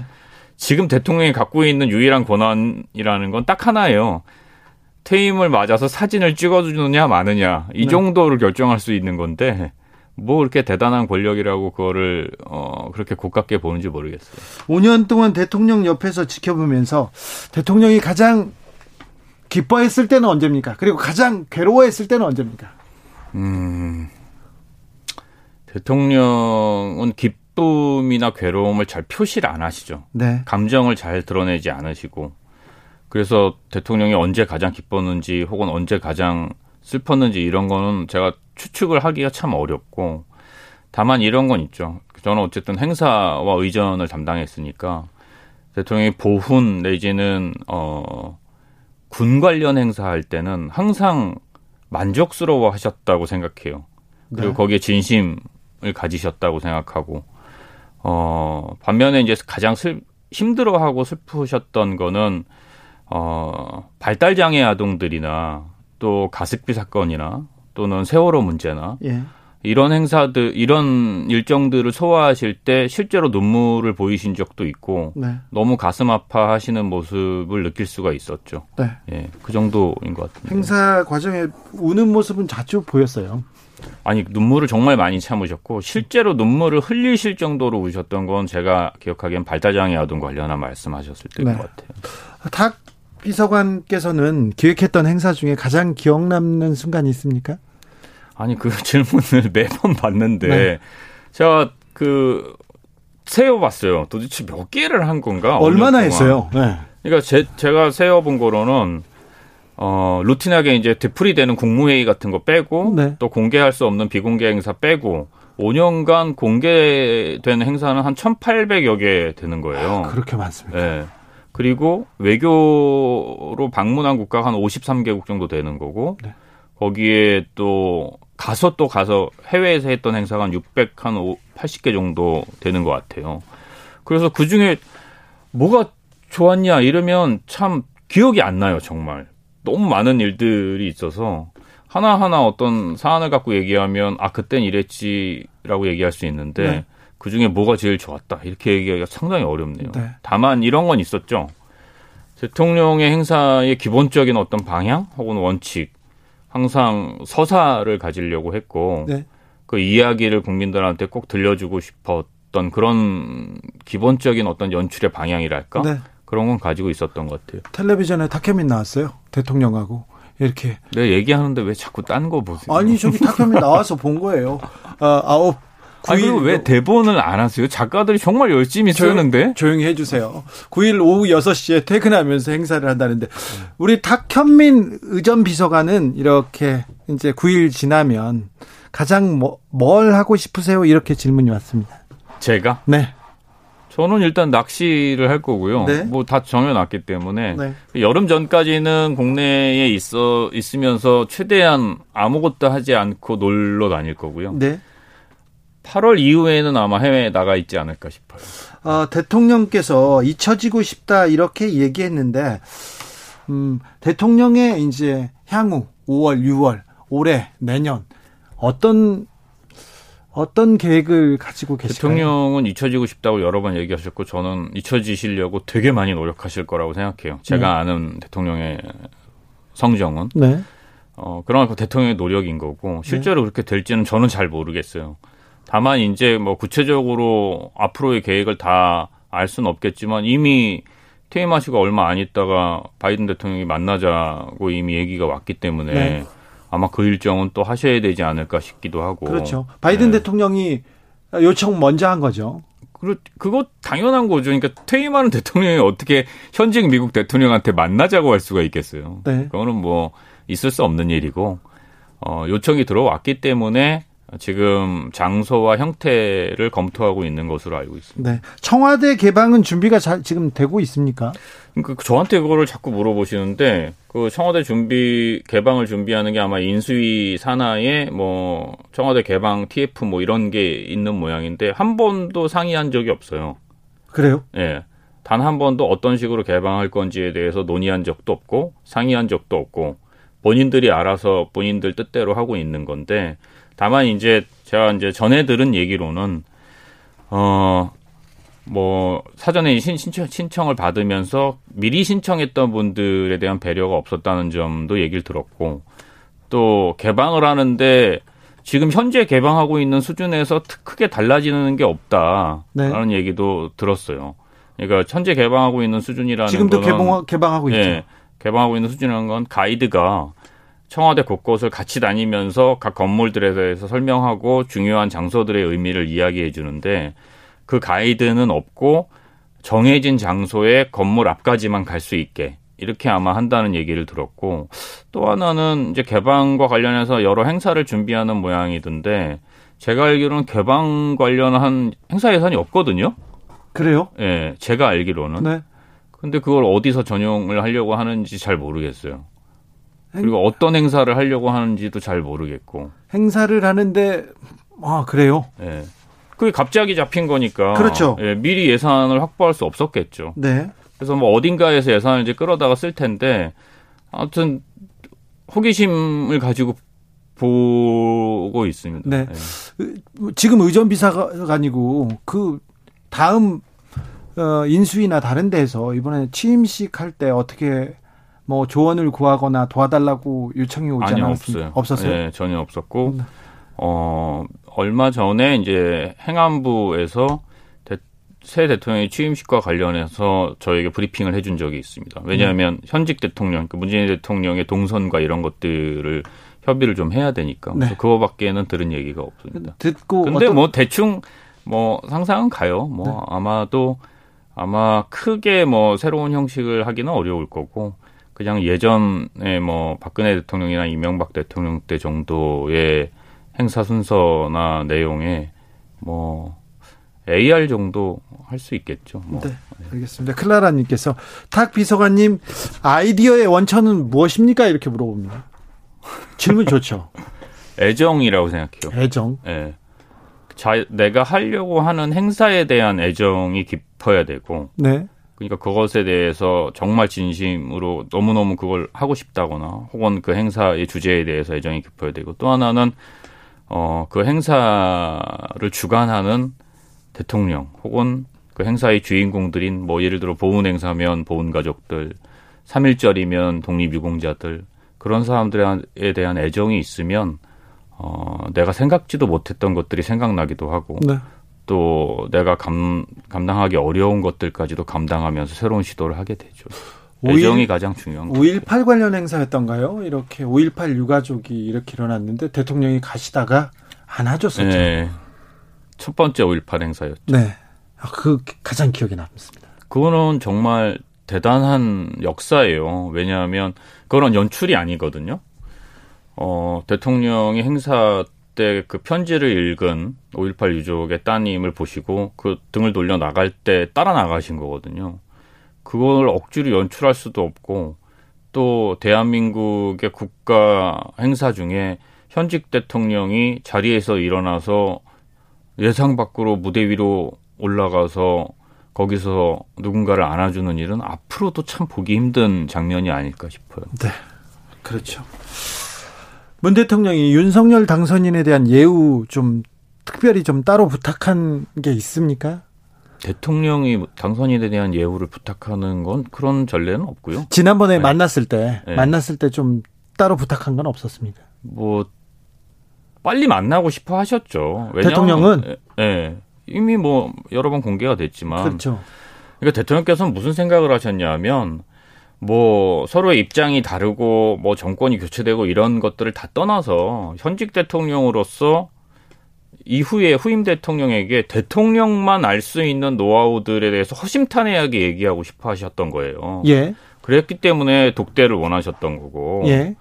근데 이제 이런저런 이유를 들어서 그 만남이 연기되면서 어 이렇게 썩 아름답지 않은 모습이 됐죠. 뭐 결국은 뭐 배석자를 포함해서 만나긴 했지만 애초에 대통령의 생각은 그런 거였고 독대를 해서 음. 많은 이야기를 해주고 싶었다 이게 문 대통령의 생각인데 결국 독대가 이루어지지 않았어요. 네, 그렇죠. 네. 왜 그랬어요? 그거는 저희는 그렇게 원했고 저쪽이 원하지 않았던 거죠. 거부하는 이유가 있을 거 아닙니까? 그럼 그쪽에 물어보시오이죠. 알겠어요. 네. 제가 알 수가 없잖아요. 네. 아 여기는 네. 독대를 하고 많은 얘기를 나누고 싶었다. 네. 애초에 그래서 가장 먼저 제안도 했고 네. 빨리 만나자고 얘기도 했고 뭐 대통령은 늘 그런 마음이었어요. 지난번에 손석희 씨 인터뷰 때도 왜 그 끝나고 뭐 새 정부와 왜 각을 세우냐 뭐 이런 얘기 하는데 네. 저는 정말 모르고 하는 말이라고 생각해요. 네. 대통령은 어 청와대 이전 문제부터 포함해서 여러 사안에 대해서 현직 대통령으로서 정말 다음 대통령에게 필요한 정보와 또 생각들을 이야기하고 싶어 하셨어요. 예. 그리고 그 생각들과 정보들을 새 대통령이 참고하시기를 바랬고 그거를 공격한다 혹은 비난한다 이렇게 하는 거는 소갈머리가 없는 거죠. 지금 지금도 몇 가지 부분에 대해서 저 대통령이 얘기하는 거는 꼭 이렇게 얘기해 주고 싶다. 조언해 주고 싶다. 그래서 얘기하는 건데 언론에서는 각을 세운다. 비판한다. 이렇게 얘기한다. 그죠? 네. 그래서 오히려 대통령 아니 너무 그 만나서 허심탄회하게 얘기하고 내가 실제로 대통령을 5년 해보니까 이건 저거 이렇고 저건 저렇더라라는 얘기를 미리 들었으면 얼마나 좋았겠어요. 본인이 그걸 그대로 참고 하든 네. 참고 하지 않던 그거는 그 새 당선자의 판단이지만 전임 대통령으로서 그렇게 얘기해주면 서로 좋았을 텐데 미국 같은 경우는 전임 대통령이 후임 대통령에게 꼭 편지를 쓰잖아요. 네. 이임하는 날. 네. 그래서 딱 그 데스크 책상 위에다 딱 올려놓고 가는 아름다운 전통이 있잖아요. 근데 이번에 우리나라는 그 길지도 않은 청와대 역사를 이렇게 후다닥닥 정리를 하니까 편지는 그냥 책상을 빼는 사태가 벌어지니까 그런저런 면에서 참 애석함이 많죠. 네. 지금 청와대는 이사 중이겠네요. 청와대는 이사 중이죠. 예, 네. 이사 중인데 개인 짐들은 이제 거의 다 뺀 상태고요. 예. 어, 업무망도 종료가 됐고 그래서 지금은 마지막 남은 그 이틀 일정, 그 내일 금요일 일정, 그리고 월요일 일정 그것만 준비를 하고 있습니다. 네. 탁 비서관님도 이 개인 짐은 다 이렇게 옮긴 상태입니까? 네, 저는 지난주부터 조금씩 조금씩 다 들어서 날라서 네. 지금 사무실에 그 쓰던 안마기 남아 있습니다. 그래요? 네. 이사를 하면서 이사를 하면 어, 어떠세요? 그 기분 묘하더라고요. 그러니까요. 네. 그러니까 그렇게 지긋지긋하고 싫고 맨날 나오고 싶고 어 시간 안 간다 이렇게 그렇게 네, 얘기했던 적이 있었는데 왜 나한테 이런 무거운 일이 떨어졌을까 사람들은 왜 이렇게 나를 못 잡아먹어서 안달릴까 나는 왜 미쳤다고 여기 앉아서 이 일을 하고 있을까 이렇게 매일 괴로워했는데 이제 정말 텅 비어 있는 사무실에 오늘도 어린이날 준비하고 행사하면서 이렇게 앉아 있다 보니까 그 접속을 하면 바탕 화면이 떠요. 네. 예전에는 거기에 뭐 그 그때 그때 중요한 국정 과제라든지 청와대 로고 같은 게 떴는데 지금은 뭐라고 뜨냐면 어 1800 며칠 아마 1826일인가요? 5년이? 하여튼 그 숫자가 날짜 숫자가 써, 떠 있고 그동안 고생 수고하셨습니다. 이렇게만 딱 떠요. 네. 그걸 보고 있으면 아 나한테도 이렇게 한 시절이 이제 가는구나 이런 생각이 들죠. 탁 비서관님 5년 동안 수고하셨습니다. 그레이스님이 고맙습니다. 네. 덕분에 버텼습니다. 네. 고생 많으셨습니다. 고맙습니다. 네. 지금까지 탁현민 청와대 의전 비서관이었습니다. 감사합니다. 네, 행복하십시오. 고맙습니다. 정치 피로, 사건 사고로 인한 피로, 고달픈 일상에서 오는 피로. 오늘 시사하셨습니까? 경험해 보세요. 들은 날과 안 들은 날의 차이. 여러분의 피로를 날려줄 저녁 한 끼 시사 추진우 라이브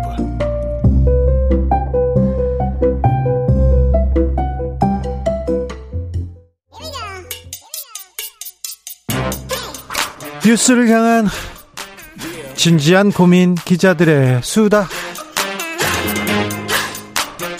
라이브 기자실을 찾은 오늘의 기자는 한결의 김민아 기자입니다. 어서 오세요. 네, 안녕하세요. 오늘은 어떤 이야기 네, 지금 국회에서 이제 취임식이 열리기 때문에 네. 국회 그 마당에 지금 공사 중이에요. 빽하게 네, 준비를 하고 있어서 음. 그날 어떻게 음, 네. 무슨 일이 벌어질지 먼저 음, 살펴보면 어떨까 해서 가져왔습니다. 5월 10일 날 여의도는 네. 교통이 통제됩니다. 5월 10일 날 어떤 일이 벌어집니까? 여의도에서 네. 국회 앞에서는요? 네, 5월 10일 오전 11시에 이제 국회에서 취임식이 열리는데요. 그보다 앞서 0시에 보신각에서 타종 행사가 있습니다. 공식 임기를 시작하는 것을 알리는 것이고요. 거기에 이제 20명의 국민 대표가 함께 참석할 예정이라고 합니다. 네. 그리고서는 윤석열 당선인은 현충원을 참배하기 시작하면서 오전 네. 일정으로 돌입하게 되고요. 예. 10시 식전 행사, 11시 11시 본행사 이렇게 진행이 됩니다. 그날 여의도가 굉장히 시끄러울 것 같은 게요. 한 4만 1000명 정도한테 초청장을 발행했다고 하더라고요. 많이 했어요. 네. 그 중에는 뭐 외국의 내민들도 있을 것이고 좀 눈에 띄는 분들은 그 국민 대표 20분을 추첨을 해서 그 추천을 해서 어, 모시게 됐는데 그 중에 오징어 게임 출연한 오영수 배우님이 나오신다고 합니다. 네. 네. 취임식은 11시부터 언제까지 끝납니까? 1시간 정도. 정도요? 네. 그리고 빠져나가는데 어렵겠네요. 그러게요. 조심하셔야 될것 네, 같고요. 네, 저는 늦게 올렵니다. 네. 네. 취임식이 끝나고 나면 어떻게 합니까? 네, 한창 논란이 있었던 그 외, 외빈을 초청하는 만찬이 신라 호텔 영빈관에서 열리는 것이 확정이 됐고요. 예. 그 중간 중간에 다른 어떤 그 축하 행사들이 경축 행사들이 열린다고 하고 윤석열 당선인이 당일에도 뭐 용산구 일대 경로당과 공원 등을 찾아서 지역 주민들과 대화하는 그런 행사도 마련한다는 계획을 갖고 있다고 합니다. 내일 인수위 해단식이 열리죠? 네, 맞습니다. 내일 인수위 해단식이 열리는데 사실 인수위 해단보다 더 관심을 끄는 건 지금 출마. 그렇습니다.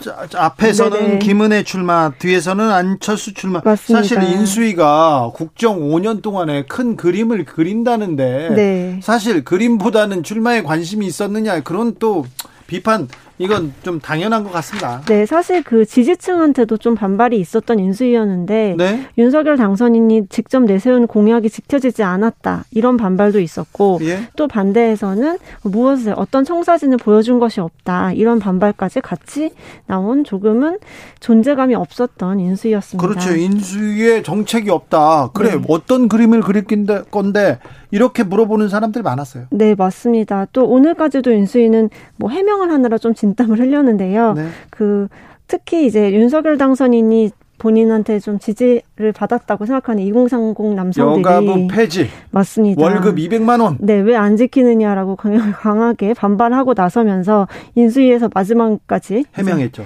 네, 해명하는 모습도 연출이 됐습니다. 인수위 처음은 대통령 집무실 이전 용산 그렇죠. 시대 여기서부터 사실은 이번 인수위는 요, 집무실 이전 용산 시대로 거의 끝이 났다고 볼 수도 있어요. 네, 그런 것 같습니다. 좀 시간을 많이 잡아먹은 게 인수위 내부에서도 아쉽다. 조금 그랬으면 안 됐을 것 같았다. 이런 얘기 많이 나오더라고요. 다음으로 만나볼 소식은요? 네, 지금 국회는 사실 원고성이 이제 다음 달에 다시 시작이 되거든요. 원구성이라고 하면 상임위원회 누가 가고 맞습니다. 상임위원장 누가 되고 네, 그런 맞습니다. 거죠. 네. 이게 국민들한테는 무슨 의미인가 하는데요. 상임위원장 이렇게 가잖아요. 거기에 권한도 생기고요. 아우 활동비 돈이 많이 돼. 네. 그래서 많이 책정되기 때문에 요 자리 가려고 국회에서 크, 엄청 싸웁니다. 네, 상임위별로 사실은 그런 이해관계 갖고 있는 그런 단체나 업체나 등 굉장히 많아서 원하는 분들이 많고요. 네. 그 벌써 21대 국회가 지금 전반기가 끝났다는 의미기도 하고 그러네요. 여러 가지 의미가 있는데 이번에 네네.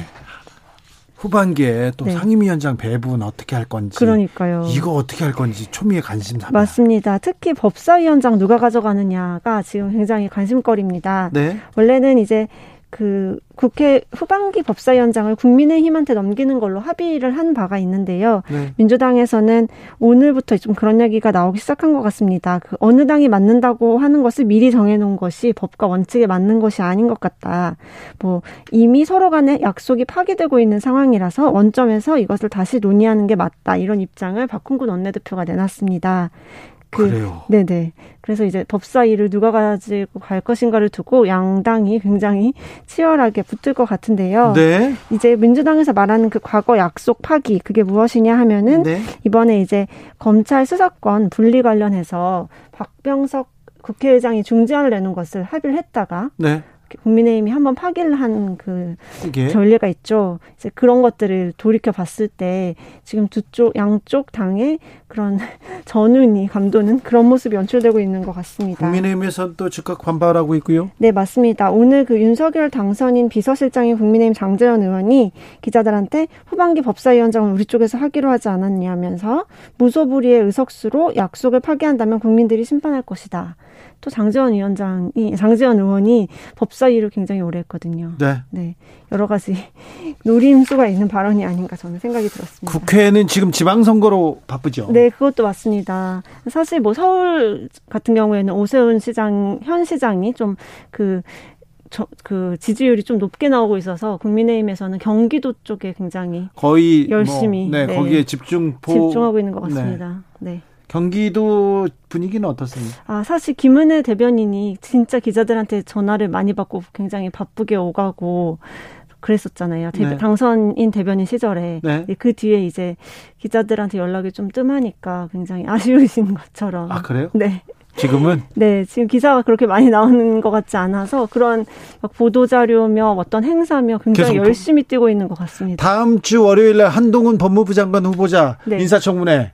그렇죠. 이 청문회 가장 하이라이트라고 할 수도 있어요. 네, 취임식 전날 벌어지는 건데 기대하시는 분들이 조금 많더라고요. 네. 준비 잘 하고 있습니까? 민주당에서? 아, 민주당은 굉장히 열심히 하고 있는 것 같고 국민의힘에서는 비호하기 위해서 또 이것저것 준비를 하고 있는 것 같습니다. 계속해서 지금 한동훈 후보자에 대한 의혹 제기하고 있어요? 아, 네, 저희도 검증팀이 있어서 거기서 기사를 열심히 쓰고 있습니다. 검증을 네. 끝까지 하는 게 또 저희가 할 일이라고 생각하니까 네. 하고 있죠. 한동훈 후보자한테도 조국 네. 장관한테 그 가했던 그 잣대를 이렇게 대야 될 텐데요. 이게 당연히 그래야 공정하다 네. 이렇게 생각할 텐데. 맞습니다. 또 사실은 국민의힘 내부에서도 조국 장관 때 전철을 우리가 어, 내로남불로 다시 이렇게 돌리킬 수는 없다. 우리 또 뾰족한 잣대를 가지고 봐야 된다라는 목소리도 아주 조금씩은 나오고 있습니다. 알겠어요. 네. 네. 김민아 기자는 네. 오늘이 마지막 시간입니다. 네, 네, 맞습니다. 왜, 그, 왜 어디 가시는 거예요? 출입처를 옮기게 돼서. 어디로 가요? 아, 또 다른 권력자를 그러니까 어디로 가세요? 네. 감시하기 위해서 저 네. 용산으로 가게 되었습니다. 아, 그 대통령실? 네네, 네네 그렇습니다. 대통령실 출입하면서 여기 그 방송해도 되지 왜 안 안 안 오시려고? 네, 일단 국회 소식을 제가 조금 놓치게 될까봐 그런 것도 있었고요. 대통령실 네. 소식을 전하면 되잖아요. 네, 또 그럼 중간 중간 초대해 주시면은 제가 네, 알겠습니다. 보도록 하겠습니다. 기자실은 기자실은 네. 지금 만들어져서 바로 5월 10일부터 들어갈 수 있답니까? 아, 그게 사실은 제가 확답을 못 받았는데요. 네. 신청서는 분명히 다 냈는데 신청서 냈는데 신청서에 네. 뭐 재산 관계, 주변 관계, 그 국정원 서류 향 양식을 기자들한테 줬다는데 그거 받으셨어요? 네, 받았죠. 받고 반발하고 기사도 쓰고 했었는데요. 네. 다시 이제 수, 정정을 해서 그 간소화된 자료로 어떤 어떤 내용이 담겨 있었어요? 아, 거기에 조금 황당했던 거는 재산을 적는데 부모님과 저의 재산을 동산, 부동산, 채무까지 적어라. 그렇게 나와 있어요? 네, 사실 그래서 기자들이 우린 채무밖에 없는데 그럼 뭐 네. 도와준다는 것이냐 이렇게 비아냥거리기도 했었고요. 또 거, 친교 관계 인물 적으 그렇죠. 검찰을 이렇게 검사한테 끌려가면 이렇게 네. 처음에 조서 작성할 때 이렇게 주변 그 가족 사항 그리고 재산 관계 재산 물어봐요. 네, 그러게요. 그, 그리고 수입이 얼마 어떻게 되 별로 못 벌어요. 이렇게 음, 얘기를 네네. 했었는데 아, 그거를 그런... 문서로 내라고 하니 황당했죠. 그러니까요. 네. 어떻게 그런 일이 있었죠? 네, 어쨌든 몇 시간 만에 그게 번복이 됐지만 조금 네. 논란이 굉장히 컸었던 대통령실에 가가지고요. 네. 음, 검사 출신, 검찰 출신의 어, 사람들이 많이 들어갔잖아요. 네, 그렇죠. 이시원, 주진우 전 검사들 네네. 그분들 어떻게 활약하는지 좀 잘 봐주세요. 네, 그러겠습니다. 어떻게 이런 분들을 다시 아, 거기에 대해서는 제가 할 말이 많습니다. 네 네. 네. 잘 가서 좀 지켜봐 주세요. 네, 감사합니다. 그리고 또 청취자로 응원하겠습니다. 네, 어, 청취자가 아니라 종종 네. 오실 거예요. 네, 네, 네, 알겠습니다. 김민아 기자. 네. 그동안 감사했습니다. 네, 감사합니다. 가 아니라 네. 다음번에 뵈어요. 네, 또 뵙겠습니다. 어디 멀리 못 가실 겁니다. 네. 네. 감사합니다. 감사합니다. 교통정보센터 다녀오겠습니다. 유하영 씨.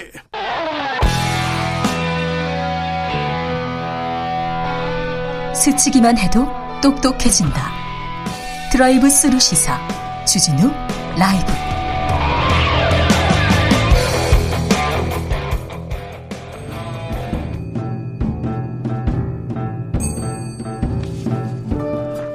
태초에 철학이 있었다. 하늘과 땅 사이 쏟아지는 궁금증, 세상의 모든 질문 이제 철학으로 풀어보겠습니다. 철학 어렵다고요? 일단 맛이라도 봅시다. 철학의 맛.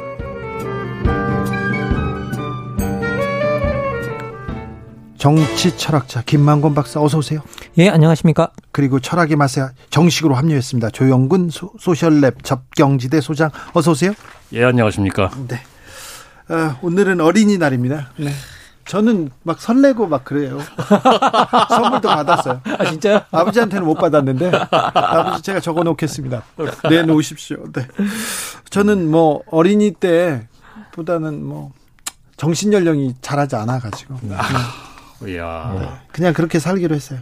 저희 마음속에 다들 뭐 그런 거는 하나씩들은 다 갖고 있죠. 네. 예, 마음속에 다 어린이가 있죠. 네. 그런데 어린이날이 국경일이다. 저는 이거는 좀 잘 된 것 같아요. 잘한 것 같아요. 음. 뭐 근데 이제 저희들도 들어오기 전에 이제 국경일이 있는 게 좋으냐 안 좋으냐라고 음. 이야기했는데 인권이 보장이 잘 되는 나라일수록 어린이 인권이 보장이 잘 되는 나라일수록 국경일은 없는 것 같다. 그렇죠. 그렇기도 해요. 예, 예. 네, 맞아요. 예, 그래서 네. 이제 어린이 인권이 보장이 잘 안 되던 시절이라 네. 국경일을 통해서 그 뭐 보장을 하려고 했고 그것이 쭉 음. 이어져 온 거니까 전 나쁘진 않다고 생각합니다. 저도. 네. 네. 예. 선생님, 어린이의 인권이 어린이가 존중받아야 하는 이유가 뭡니까? 뭐 우리 세상의 미래, 새싹 그리고 앞으로 앞으로 이 나라를 짊어지고 갈 거니까 그거 말고요. 아니 뭐 저는 이제 하나의 그 이야기를 드리자면 사람이 계속 존중받는다라는 이런 느낌은 결국은 자기 스스로 뭔가를 했을 때 사람들이 그것에 대해서 인정해주는 문화이잖아요 일종의. 네. 그러면 이런 것들이 어릴 때부터 길러진다면 스스로 무엇인가를 스스로 결정하고 움직이는 어떤 자율적 인간이 되는데 상당히 이제 중요한 역할을 하고요. 그리고 어떤 자율적인 어떤 구성원들이 사회를 만들 때 그 사회가 능동적이고 활동적이 될 수 있고 그리고 뭐 반대로 우리가 존중받지 못하는 사람들은 늘 우리가 좀 수동적이 되고 거기 자꾸 음. 회피하게 되고 일을 음. 안, 뭐 뭔가 주어졌을 때 그것으로부터 책임으로부터 도망가게 되고 이제 이런 현상들이 나타나기 때문에 존중받는다라는 건 한 사회의 활력을 만드는 데 있어서 상당히 중요한 부분이 아닌가라는 생각이 듭니다. 예. 어, 뭐 다 동의하고요. 어, 근데 이제 저는 또 이런 측면에서 한번 접근해 보고 싶은데 어린이는 기본적으로 저희가 이제 미숙한 존재잖아요. 아직 네. 덜큰 존재. 에, 그런데 이제 미숙하기 때문에 사실은 그래서 이를테면 뭐 권리를 다 음. 행사하지 음. 못하는 부분도 있고 네. 또 한편으로 보호해야 된다 뭐 이런 생각을 갖고 있는 것도 있고 그렇잖아요. 음. 근데 어린이를 존중한다는 건 어떤 건가? 미숙한 존재로서의 어린이를 존중한다는 건 어떤 건가 생각을 해보면, 어, 어떤 상대의 자격이라든지 음. 능력이라든지 이런 것과 무관하게 음. 존재 그 자체를 존중한다라는 게 사실 어린이를 존중한다는 것의 핵심인 것 같아요. 그렇죠. 음. 예. 그냥 그러니까, 있어도 예쁘고 빛나잖아요. 그렇죠. 그러니까 뭔가 존중할 만 하기 때문에 음. 존중하는 게 아니고 음. 그 존재 자체가 음. 존중받아야 되는 거다. 그러니까 어떻게 보면 사실은 굉장히 일반론적인 얘기인데 예를 들면 어린이만이 아니라 뭐 장애인이든 모, 누구든 모든 사람이 그러지 않습니다. 예, 그렇습니다. 근데 이제 어린이는 미숙한 게 딱 드러나니까 아, 얘도 그래 야 돼. 예, 근데 그런 쪽 존재도 바로 어 바로 그 자체로서 음, 네. 능력이나 자격 여부와 상관없이 존중해야 되는 그런 대표적인 존재가 어린이다 이런 생각 음. 한번 해봤습니다. 이게 뭐 이게 아동이라는 말 자체가 이제 선생님 말씀대로 이제 근뭐 이렇게 따져보자면 근대에서 나온 말인데요. 이게 이제 소위 말해 중세 시대까지만 해도 서양에서는 아동이라는 말이 뭐 그렇게 따로 없었답니다. 이게 아동이 그냥 어른의 축소판이라고 생각을 해가지고 작은 어른. 예, 그래 작은 어른. 그래서 어른들과 거의 다 똑같이 대접을 받았대요. 근데 갑자기 이제 이 말이 나온 이유가 선생님 말씀대로 이제 미숙하다. 미성 덜 성숙했다. 이제 이런 그 이유를 주기 위해서인데 그 이유를 주기 위해서 그 이유를 줬던 이유가 산업혁명이 생겨나면서 노동력이 필요했는데 그 노동력 중에서도 값싼 노동력을 만들려고 미숙한 거로 취급하기 시작했대요. 아, 그래요? 예. 아동 노동 값싸게 예, 예, 부려먹고. 예, 값싸게 부려먹으려고. 아, 예. 아, 그렇군요. 또 그런 측면이 있네요. 미숙한 아이들 얘기 나왔는데 미숙한 어른들도 많습니다. 이렇게 저 저부터 미숙합니다. 전 많이 부족합니다. 음, 노약자, 어린이, 소수자, 사회적 약자들의 권리 잘 지켜지고 있는지 우리 사회에서 아동의 권리, 아, 차별받지 않을 권리 이거 잘 지켜지고 있는지 좀 어, 의문표를 의문부호를 가진 사람들이 많습니다. 왜 예. 그럴까요? 뭐 잘 모르겠습니다. 이 부분은 저는 예, 기본적으로 저 같은 경우는 이제 그 우리 사회에 널리 퍼져 있는 어 노동윤리 그리고 음. 그리고 너 그리고 우리 사회에 널리 퍼져 있는 그 노동윤리와 함께 퍼져 있는 능력주의 음. 이런 것들이 사실은 차별의 아주 근원한 어, 그 차별의 아주 중요한 원인이라고 생각하는데요. 어, 기본적으로 우리가 생각하는 일종의 노동을 충실히 할 수 없는 그런 존재들을 다 어떻게 보면 차별하는 그런 성향인들이 음. 충분히 있는 것 같고요. 네. 그래서 뭐 노약자니 어른이 이렇게 해서 기본적으로 장애인. 우리가 예, 예 장애인 뭐다 음. 우리가 기본적으로 노동을 충실히 할 수 없는 사람들을 다 차별하는 어떤 그런 성향이 어느 정도는 우리 내부에 있는 것 같고요. 네. 거기다가 뭐 능력주의가 장착이 되면 더 이상 어떻게 할 수가 없습니다. 왜냐하면 능력 있는 사람만 자격이 있는데 네. 기본적으로 기본적인 노동을 수행할 수 없을 정도다. 음. 그러면 뭐 이렇게 당연히 차별받는 건 당연하고 미숙한 존재로 차별받는 건 당연하다고 여기는 성향은 사회적으로 나올 수밖에 없지 않나? 라는 생각이 듭니다. 저 같은 경우는. 예, 전 사실은 뭐 이제 이런 생각이 들더라고요. 그 이제 지금 장애인 얘기도 나오고 그래서 음. 이게 사실은 어린이하고 굉장히 이게 밀접하게 서로 음, 엮여 있다. 노동 능력 없고 우리가 음. 뭔가 보호해 줘야 될 것 같은데 음. 그렇지만 노동 능력이 없기 때문에 우리 사회 뭘 생산하냐 너네가 음, 음. 뭐 이런 식의 시각이 있을 수 있는 거잖아요. 최근에 이제 보면 두 가지 사태가 겹쳤는데 하나는 우리 장애인 이동권이 크게 이제 뭐 네. 싸움이 크게 이제 이렇게 이슈가 됐고 또 하나는 인수위에서 검토한다 그래가지고 왜 이제 그 어린이 보호구역 뭐 이게 속도 제한 예. 이걸 갖다 탄력적으로 예. 예, 사람 적은 적은 시간에는 좀 속도 제한 올려주고 뭐 이제 이런 거 검토한다 그랬더니 이제 뭐 그중에 찬성하는 사람도 있고 반대하는 사람도 있고 뭐 일부에 따르면 그 여론조사를 해보면은 소위 이제 젊은 남성들일수록 그런 그 속도 제한 이런 거 옳지 않다. 네. 어, 이런 여론이 더 높다. 뭐 이런 그 보도도 있고 그랬는데 이런 게 사실은 보면은 저는 그런 생각이 들어요. 우리가 이제 출, 출근할 때 이 시간 걸리잖아요. 뭐 그 시위해가지고 음. 뭐 20분 30분 늦었다. 화가 나는 게 음. 인지 상정이에요. 음. 좀더 빨리 달리고 싶은데 저기 앞에서 여기 굳이 이게 여기를 서 이렇게 천천히 가야 되나? 거기다 뭐 다 카메라 달아놓고 화가 나고 하는 게 사실은 인지상정입니다. 네, 그렇긴 한데 또 다른 한편으로 생각해 보면 우리가 이제 그 예를 들면 장애인 같은 경우에는 그 장애인 엘리베이터 설치라고 하는 게 89년부터 싸움이 일어난 거거든요. 네. 그 이규식 씨가 해화역에서 리프트 타고 갔다 떨어져 가지고 음, 네. 이제 그분들은 20몇 년그 사실은 평생을 싸워 오신 거잖아요. 네. 그분들이 많이 싸워와서 지금은 꽤 그나마 예전보다는 음. 엘리베이터 많이 설치됐고 저상버스도 한 네 대 한 대꼴로는 지금 음. 됐어요. 음. 저상버스가. 이거 덕택을 저희가 많이 보는 것 같아요. 음. 엘리베이터 보면은 음. 노인들이 아이들이 음. 네. 임산부가 네. 엘리베이터 이용하고 경사로 이용하고 저상버스는 굉장히 편하죠 저희가. 그래서 사실은 이런 분들 덕분에 저희가 좀 문명화된 것이죠 사실. 근데 진짜 포인트는 뭐냐면요. 그게 장애인 분들 때문에 사실은 도입됐는데 정작 장애인들은 저상버스 혜택을 못 봐요. 예. 왜냐하면 거기 서서 장애인들 네. 한분 한 분 실어주면 뒤에서 빵빵거리고 맞습니다. 난리가 나요. 아, 그렇습니다. 김도영님께서 사회가 원시적인 구조일수록 어린이로 남아있길 바라는 것 공감합니다. 기득권층 음. 반성해야 합니다. 그런데 요새요 인사청문회 보면서 부모들이요 자식들의 경력을 이미 어렸을 때부터 다 만들어주더라고요. 그냥 삶을 그렇게 그냥 디자인해 주는 것 같아서. 음. 그런데, 어, 너무 놀랐어요. 나올 때마다 놀랍고, 놀라운데, 이게 뭐, 경쟁이 공정하냐, 여기를 떠나서 어떤 아이는 이렇게, 이렇게 디자인되고, 어떤 애들은 그냥 이렇게 어, 평범하게 가고, 이거 뭐라고 해야 되나요? 차이가 있을 수밖에 없는 음. 그런 구조지 않습니까? 뭐 지금 아까도 제가 능력 한번 말씀드렸지만 뭐 능력주의 사회에서 부모 세대들은 자식들한테 재산을 물려주지 않습니다. 능력을 만들어서 물려줍니다. 만들어줘요. 예, 능력을 만들어서 물려줍니다. 네. 이렇게 네. 능력을 매양시켜 주는 게 아니라요. 네, 네. 경력도 만들어주고 뭐 다양한 걸 다 인적 네. 자원을 만들어주고 네. 네트워크도 만들어주고 그래서 다 물려줍니다. 그래서 우리 제가 한국 사회에서 이제 많은 분들이 능력주의 이야기하실 때 그리고 막 찬성하실 때 정말 안타까운 거 뭐냐면 강화돼 그 능력주의가 강화되면 강화될수록 우리는 그 뭐 능력주의를 아주 공정하게 움직일 거라고 음. 생각하는데요.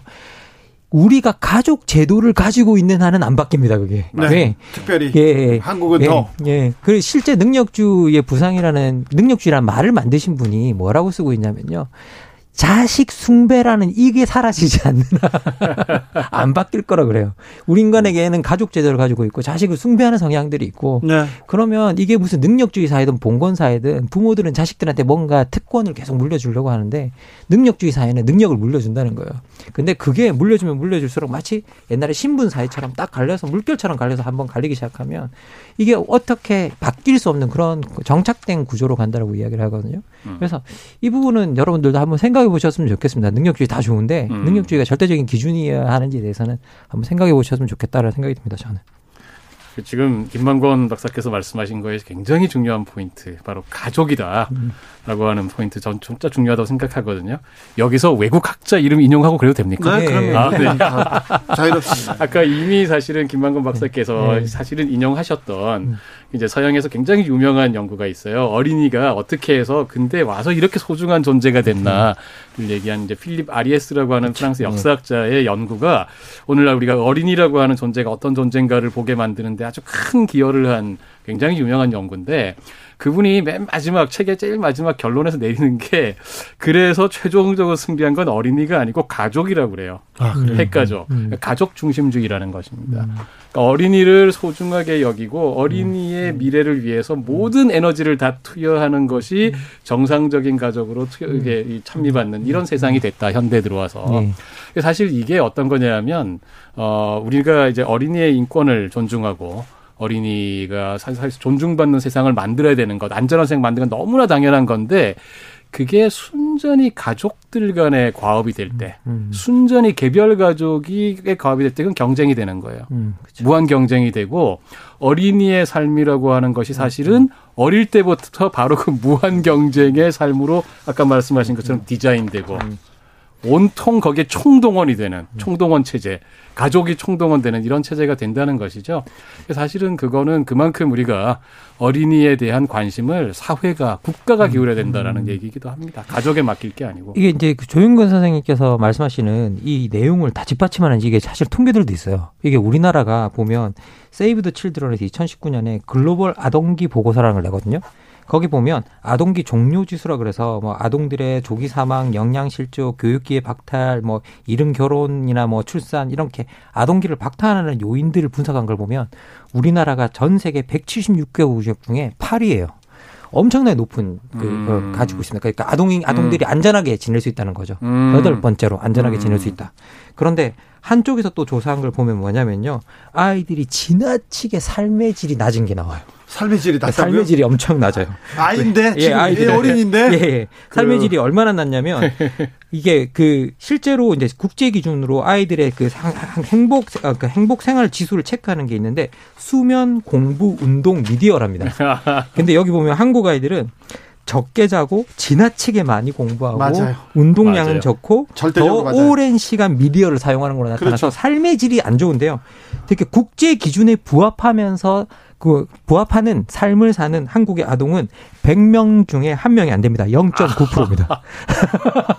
그 외에 저기 이 작년 20, 네. 2021년 기준으로 OECD 그 어린이 청소년 행복 지수 꼴찌. 그러니까요. 오늘 행복하지 않다고 생각하는 학생 아까 얘기했는데 네. 학업에 대한 부담, 성적 음. 스트레스, 그 다음에 네. 미래에 대한 불안. 불안. 네. 아, 어른으로 아, 어린이가 네. 네. 맞습니다. 정말 네. 정말 미안한 음. 일입니다. 그렇죠. 초등학교 교실에서 학, 학생들한테 뭐가 제일 그 그 뭐 이렇게 걱정이 돼? 그럼 미래에 대한 불안. 그렇죠. 이런 걸 이야기해요. 네. 아, 저, 제 애는 학원을 초등학교 때 안 보냈거든요. 네. 안 보내고 그냥 운동장에서 축구하고 놀으라고 이렇게 음. 했는데, 축구하고 놀 애 친구들이 없는 거예요. 그렇죠. 그렇죠. 예. 그래서 혼자서 계속 차고 놀다가 음. 나중에 보니까 나머지 친구들은 다 학원에 간 거예요. 음. 그래서 이걸 어찌 해야 되나 그러면요 또 안 시키잖아요. 그럼 불안해합니다. 나중에 부, 음. 본인이 불안해하죠. 네. 불안해하는데 저는 불안하진 않았거든요. 그런데 모든 사람들이 그 불안을 못 이기고 다 이제 학원으로 가요. 네. 아 저는 또 심지어 어떤 사례도 봤냐면요. 그 저희가 아는 지인 한 분이 아이를 학원에 안 보냈더니 동네 부모님들한테 항의가 들어왔대요. 걔 때문에 다른 애들이 아, 놀고 싶어 하기 때문에 안 된다고 아, 걔 학원 보내라고 항의가 네, 들어왔다면 이제 전형적인 이게 그 소위 죄수의 딜레마 상황 이런 거죠. 네, 서로가 네. 한꺼번에 그만두면 되는데 네. 나만 우리 애만 안 보내면 우리 애만 손해 보지 않을까. 음. 그러니까 다 불행 불행해야 돼. 그렇죠. 다 불안해야 돼. 다, 다 같이 불행해지는, 다 같이 네. 그 감옥을 나가지 못하게 되는 네. 덫에 빠져 있는 상황인 거고 이거는 정말 우리가 온 국민이 함께 모여서 투닥거리라도 해야죠. 어른들의 잘못이에요. 모든 네. 아이의 잘못은 다 어른의 잘못 아닙니까? 그렇죠? 네, 우리가 뭐 전부 다 아까도 말씀드렸지만 이렇게 뭐 부모가 약간의 특권이라도 가지고 있으면 그 특권을 물려주기 위해서 노력하고 얼마나 음. 어, 깜짝 놀랐어요. 예. 막 외국에 있는 신문을 신문에 그럼 시, 시, 저도 그거 사실 보고 야 그런데 이런 이런 일을 하면서 그런 조사를 했단 말이야. 어 그러니까요. 아 그리고 고등학생이 막 논문 에세이 이렇게 쫙 쓰고 아니 저희 박사학위 네. 막 논문에 이렇게 저자로 너 들어가고 한국의 미래를 위해서 너무나 즐거운 기쁜 일 아닙니까? 저희가 지금 천재가 네. 나와. 아니 그런데 문제는 뭐냐면 그렇게 고등학교 때 논문을 쓰고 대학을 가면 대학에서는 안 쓴대요. 그 대학에서 공부하는 사람 보셨어요? 얼마 전에 그 논문 연구가 나왔죠. 네. 네. 네. 고등학교 때 논문 쓴 학생들이 이후에 어떻게 했나. 네. 네. 논문 논문을 안 쓴다. 아니 그 노, 논문을 써 쓰고 아 그렇게 또 아니 뭐 교수들과 같이 협업해서 연구를 한 사람들이 고등학생이 있다는 것 자체, 그걸로 또 학교를 간다는 것 자체, 아, 그리고 어디에서 인턴을 이렇게 열심히 하고 있다는 것도 저는 몰랐어요. 저는 뉴스 나올 때마다 깜짝깜짝 놀랐어요. 그러니까 뭐 인맥을 통해서 다 인턴 기회 만들어주고 뭐 음. 인맥을 통해서 사실 이제 그 인맥이 진짜 또 중요한 건 뭐냐면 그런 정보가 없으면 또 할 수도 없잖아요. 음. 그러면 고급진 정보를 또 공유하는 또이 이 네트워크가 되거든요. 네, 맞습니다. 예, 그 네. 고급진 정보 통해서 네트워크를 공유하고 거기서 좀 더 나은 기회를 계속 아이들에게 제공하기 때문에 격차는 계속 벌어질 수밖에 없습니다. 지금 현재. 그린 비버님께서 인사청문회 보면요 다른 세상에 우리가 살고 있구나 하는 생각 듭니다. 태어나 보니 권력을 아지, 아, 가진 아이들이 있다는 것 무력감 음. 느낍니다. 에블린님 일반 버스 계단 두 개씩 올라야 되는데 임산부 장애인들은 못 타요 못 타 이렇게 음. 얘기하고요. 음. 서동진님 요즘은 철학이 없는 사람들이 출세하는 것 같습니다. 음. 이렇게 얘기하는데 네 철학보단 스펙이죠. 예. 그렇게 얘기를 하고 있어. 요 예. 아, 그 철학을 해도 철학 내에서 스펙이 없으면 성공할 수가 없습니다. 지금 시대가 그렇습니다. 같습니다, 지금. 아, 그래요? 네. 네. 아, 1340님, 저는 학원 가기 싫어해서 안 보냈는데요. 사회생활 잘하고 있습니다. 이렇게 얘기했는데. 음. 저는 어, 평생에 사교육을 한 번 받은 적이 있는데, 초등학교 때 어. 주산학원에 한 번 갔는데. 아, 아 주산. 그때는 주산을 배웠어요. 네네. 가자마자 여학생들 거 주산을 이렇게 두 개를 뺏어가지고 음. 발에다가 이렇게 스케이트처럼 신고 음. 앞에서 뒤에서 친구들한테 끌으라고 했죠. 주, 주, 주판이 망가졌죠.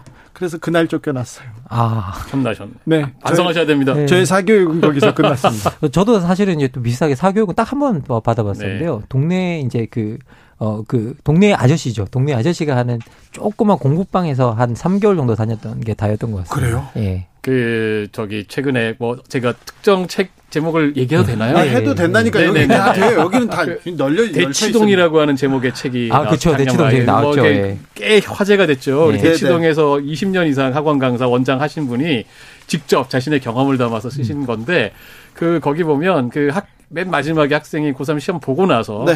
찾아오는 부모들이 이런 부모들이 제일 걱정된다. 나는 사교육 한 번도 안 받았는데 잘 갔다. 알겠어요. 죄송합니다. 잘했다고 하는 거 아닙니다. 저, 는 미숙한 인간이라는 얘기합니다. 자, 아니면 어. 오히려 반대로 우리는 안 받아도 여기까지 올 수 있었는데 그게 안 된다는 거죠. 지금. 그러니까 이제 시대가 바뀐 거고. 그렇죠. 예. 어린이들이 행복하게 살기 위해서 어른들은 어떤 노력을 해야 할까요? 오늘의 결정적 한마디로 정리하겠습니다. 김만고 박사님. 예, 그 얘들아 너희들은 모두 다 소중해라고 말하겠습니다. 그냥. 조영근 예. 소장님. 예. 아동 기본법 추진을 하고 있는 걸로 알고 있는데요. 네. 핵심이 놀 권리입니다. 예, 놀 맞습니다. 권리 보장. 전 그게 제일 중요하다고. 아, 그럼 바꾸겠습니다. 얘들아 놀자. 그렇죠. 놀아야죠.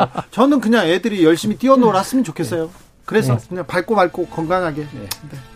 조영근 소장님, 김만곤 박사님, 감사합니다. 예, 고맙습니다. 감사합니다. 네, 오늘도 감사했습니다. 주진우 라이브는 여기서 인사드리겠습니다. 오늘 돌발 퀴즈의 정답은 방정환이었습니다. 방정환 선생이었습니다. 어린이날에도 청취해 주신 분들 감사합니다. 좋은 휴일 보내시길 바랍니다. 저는 내일 오후 5시 5분에 돌아오겠습니다. 지금까지 주진우였습니다.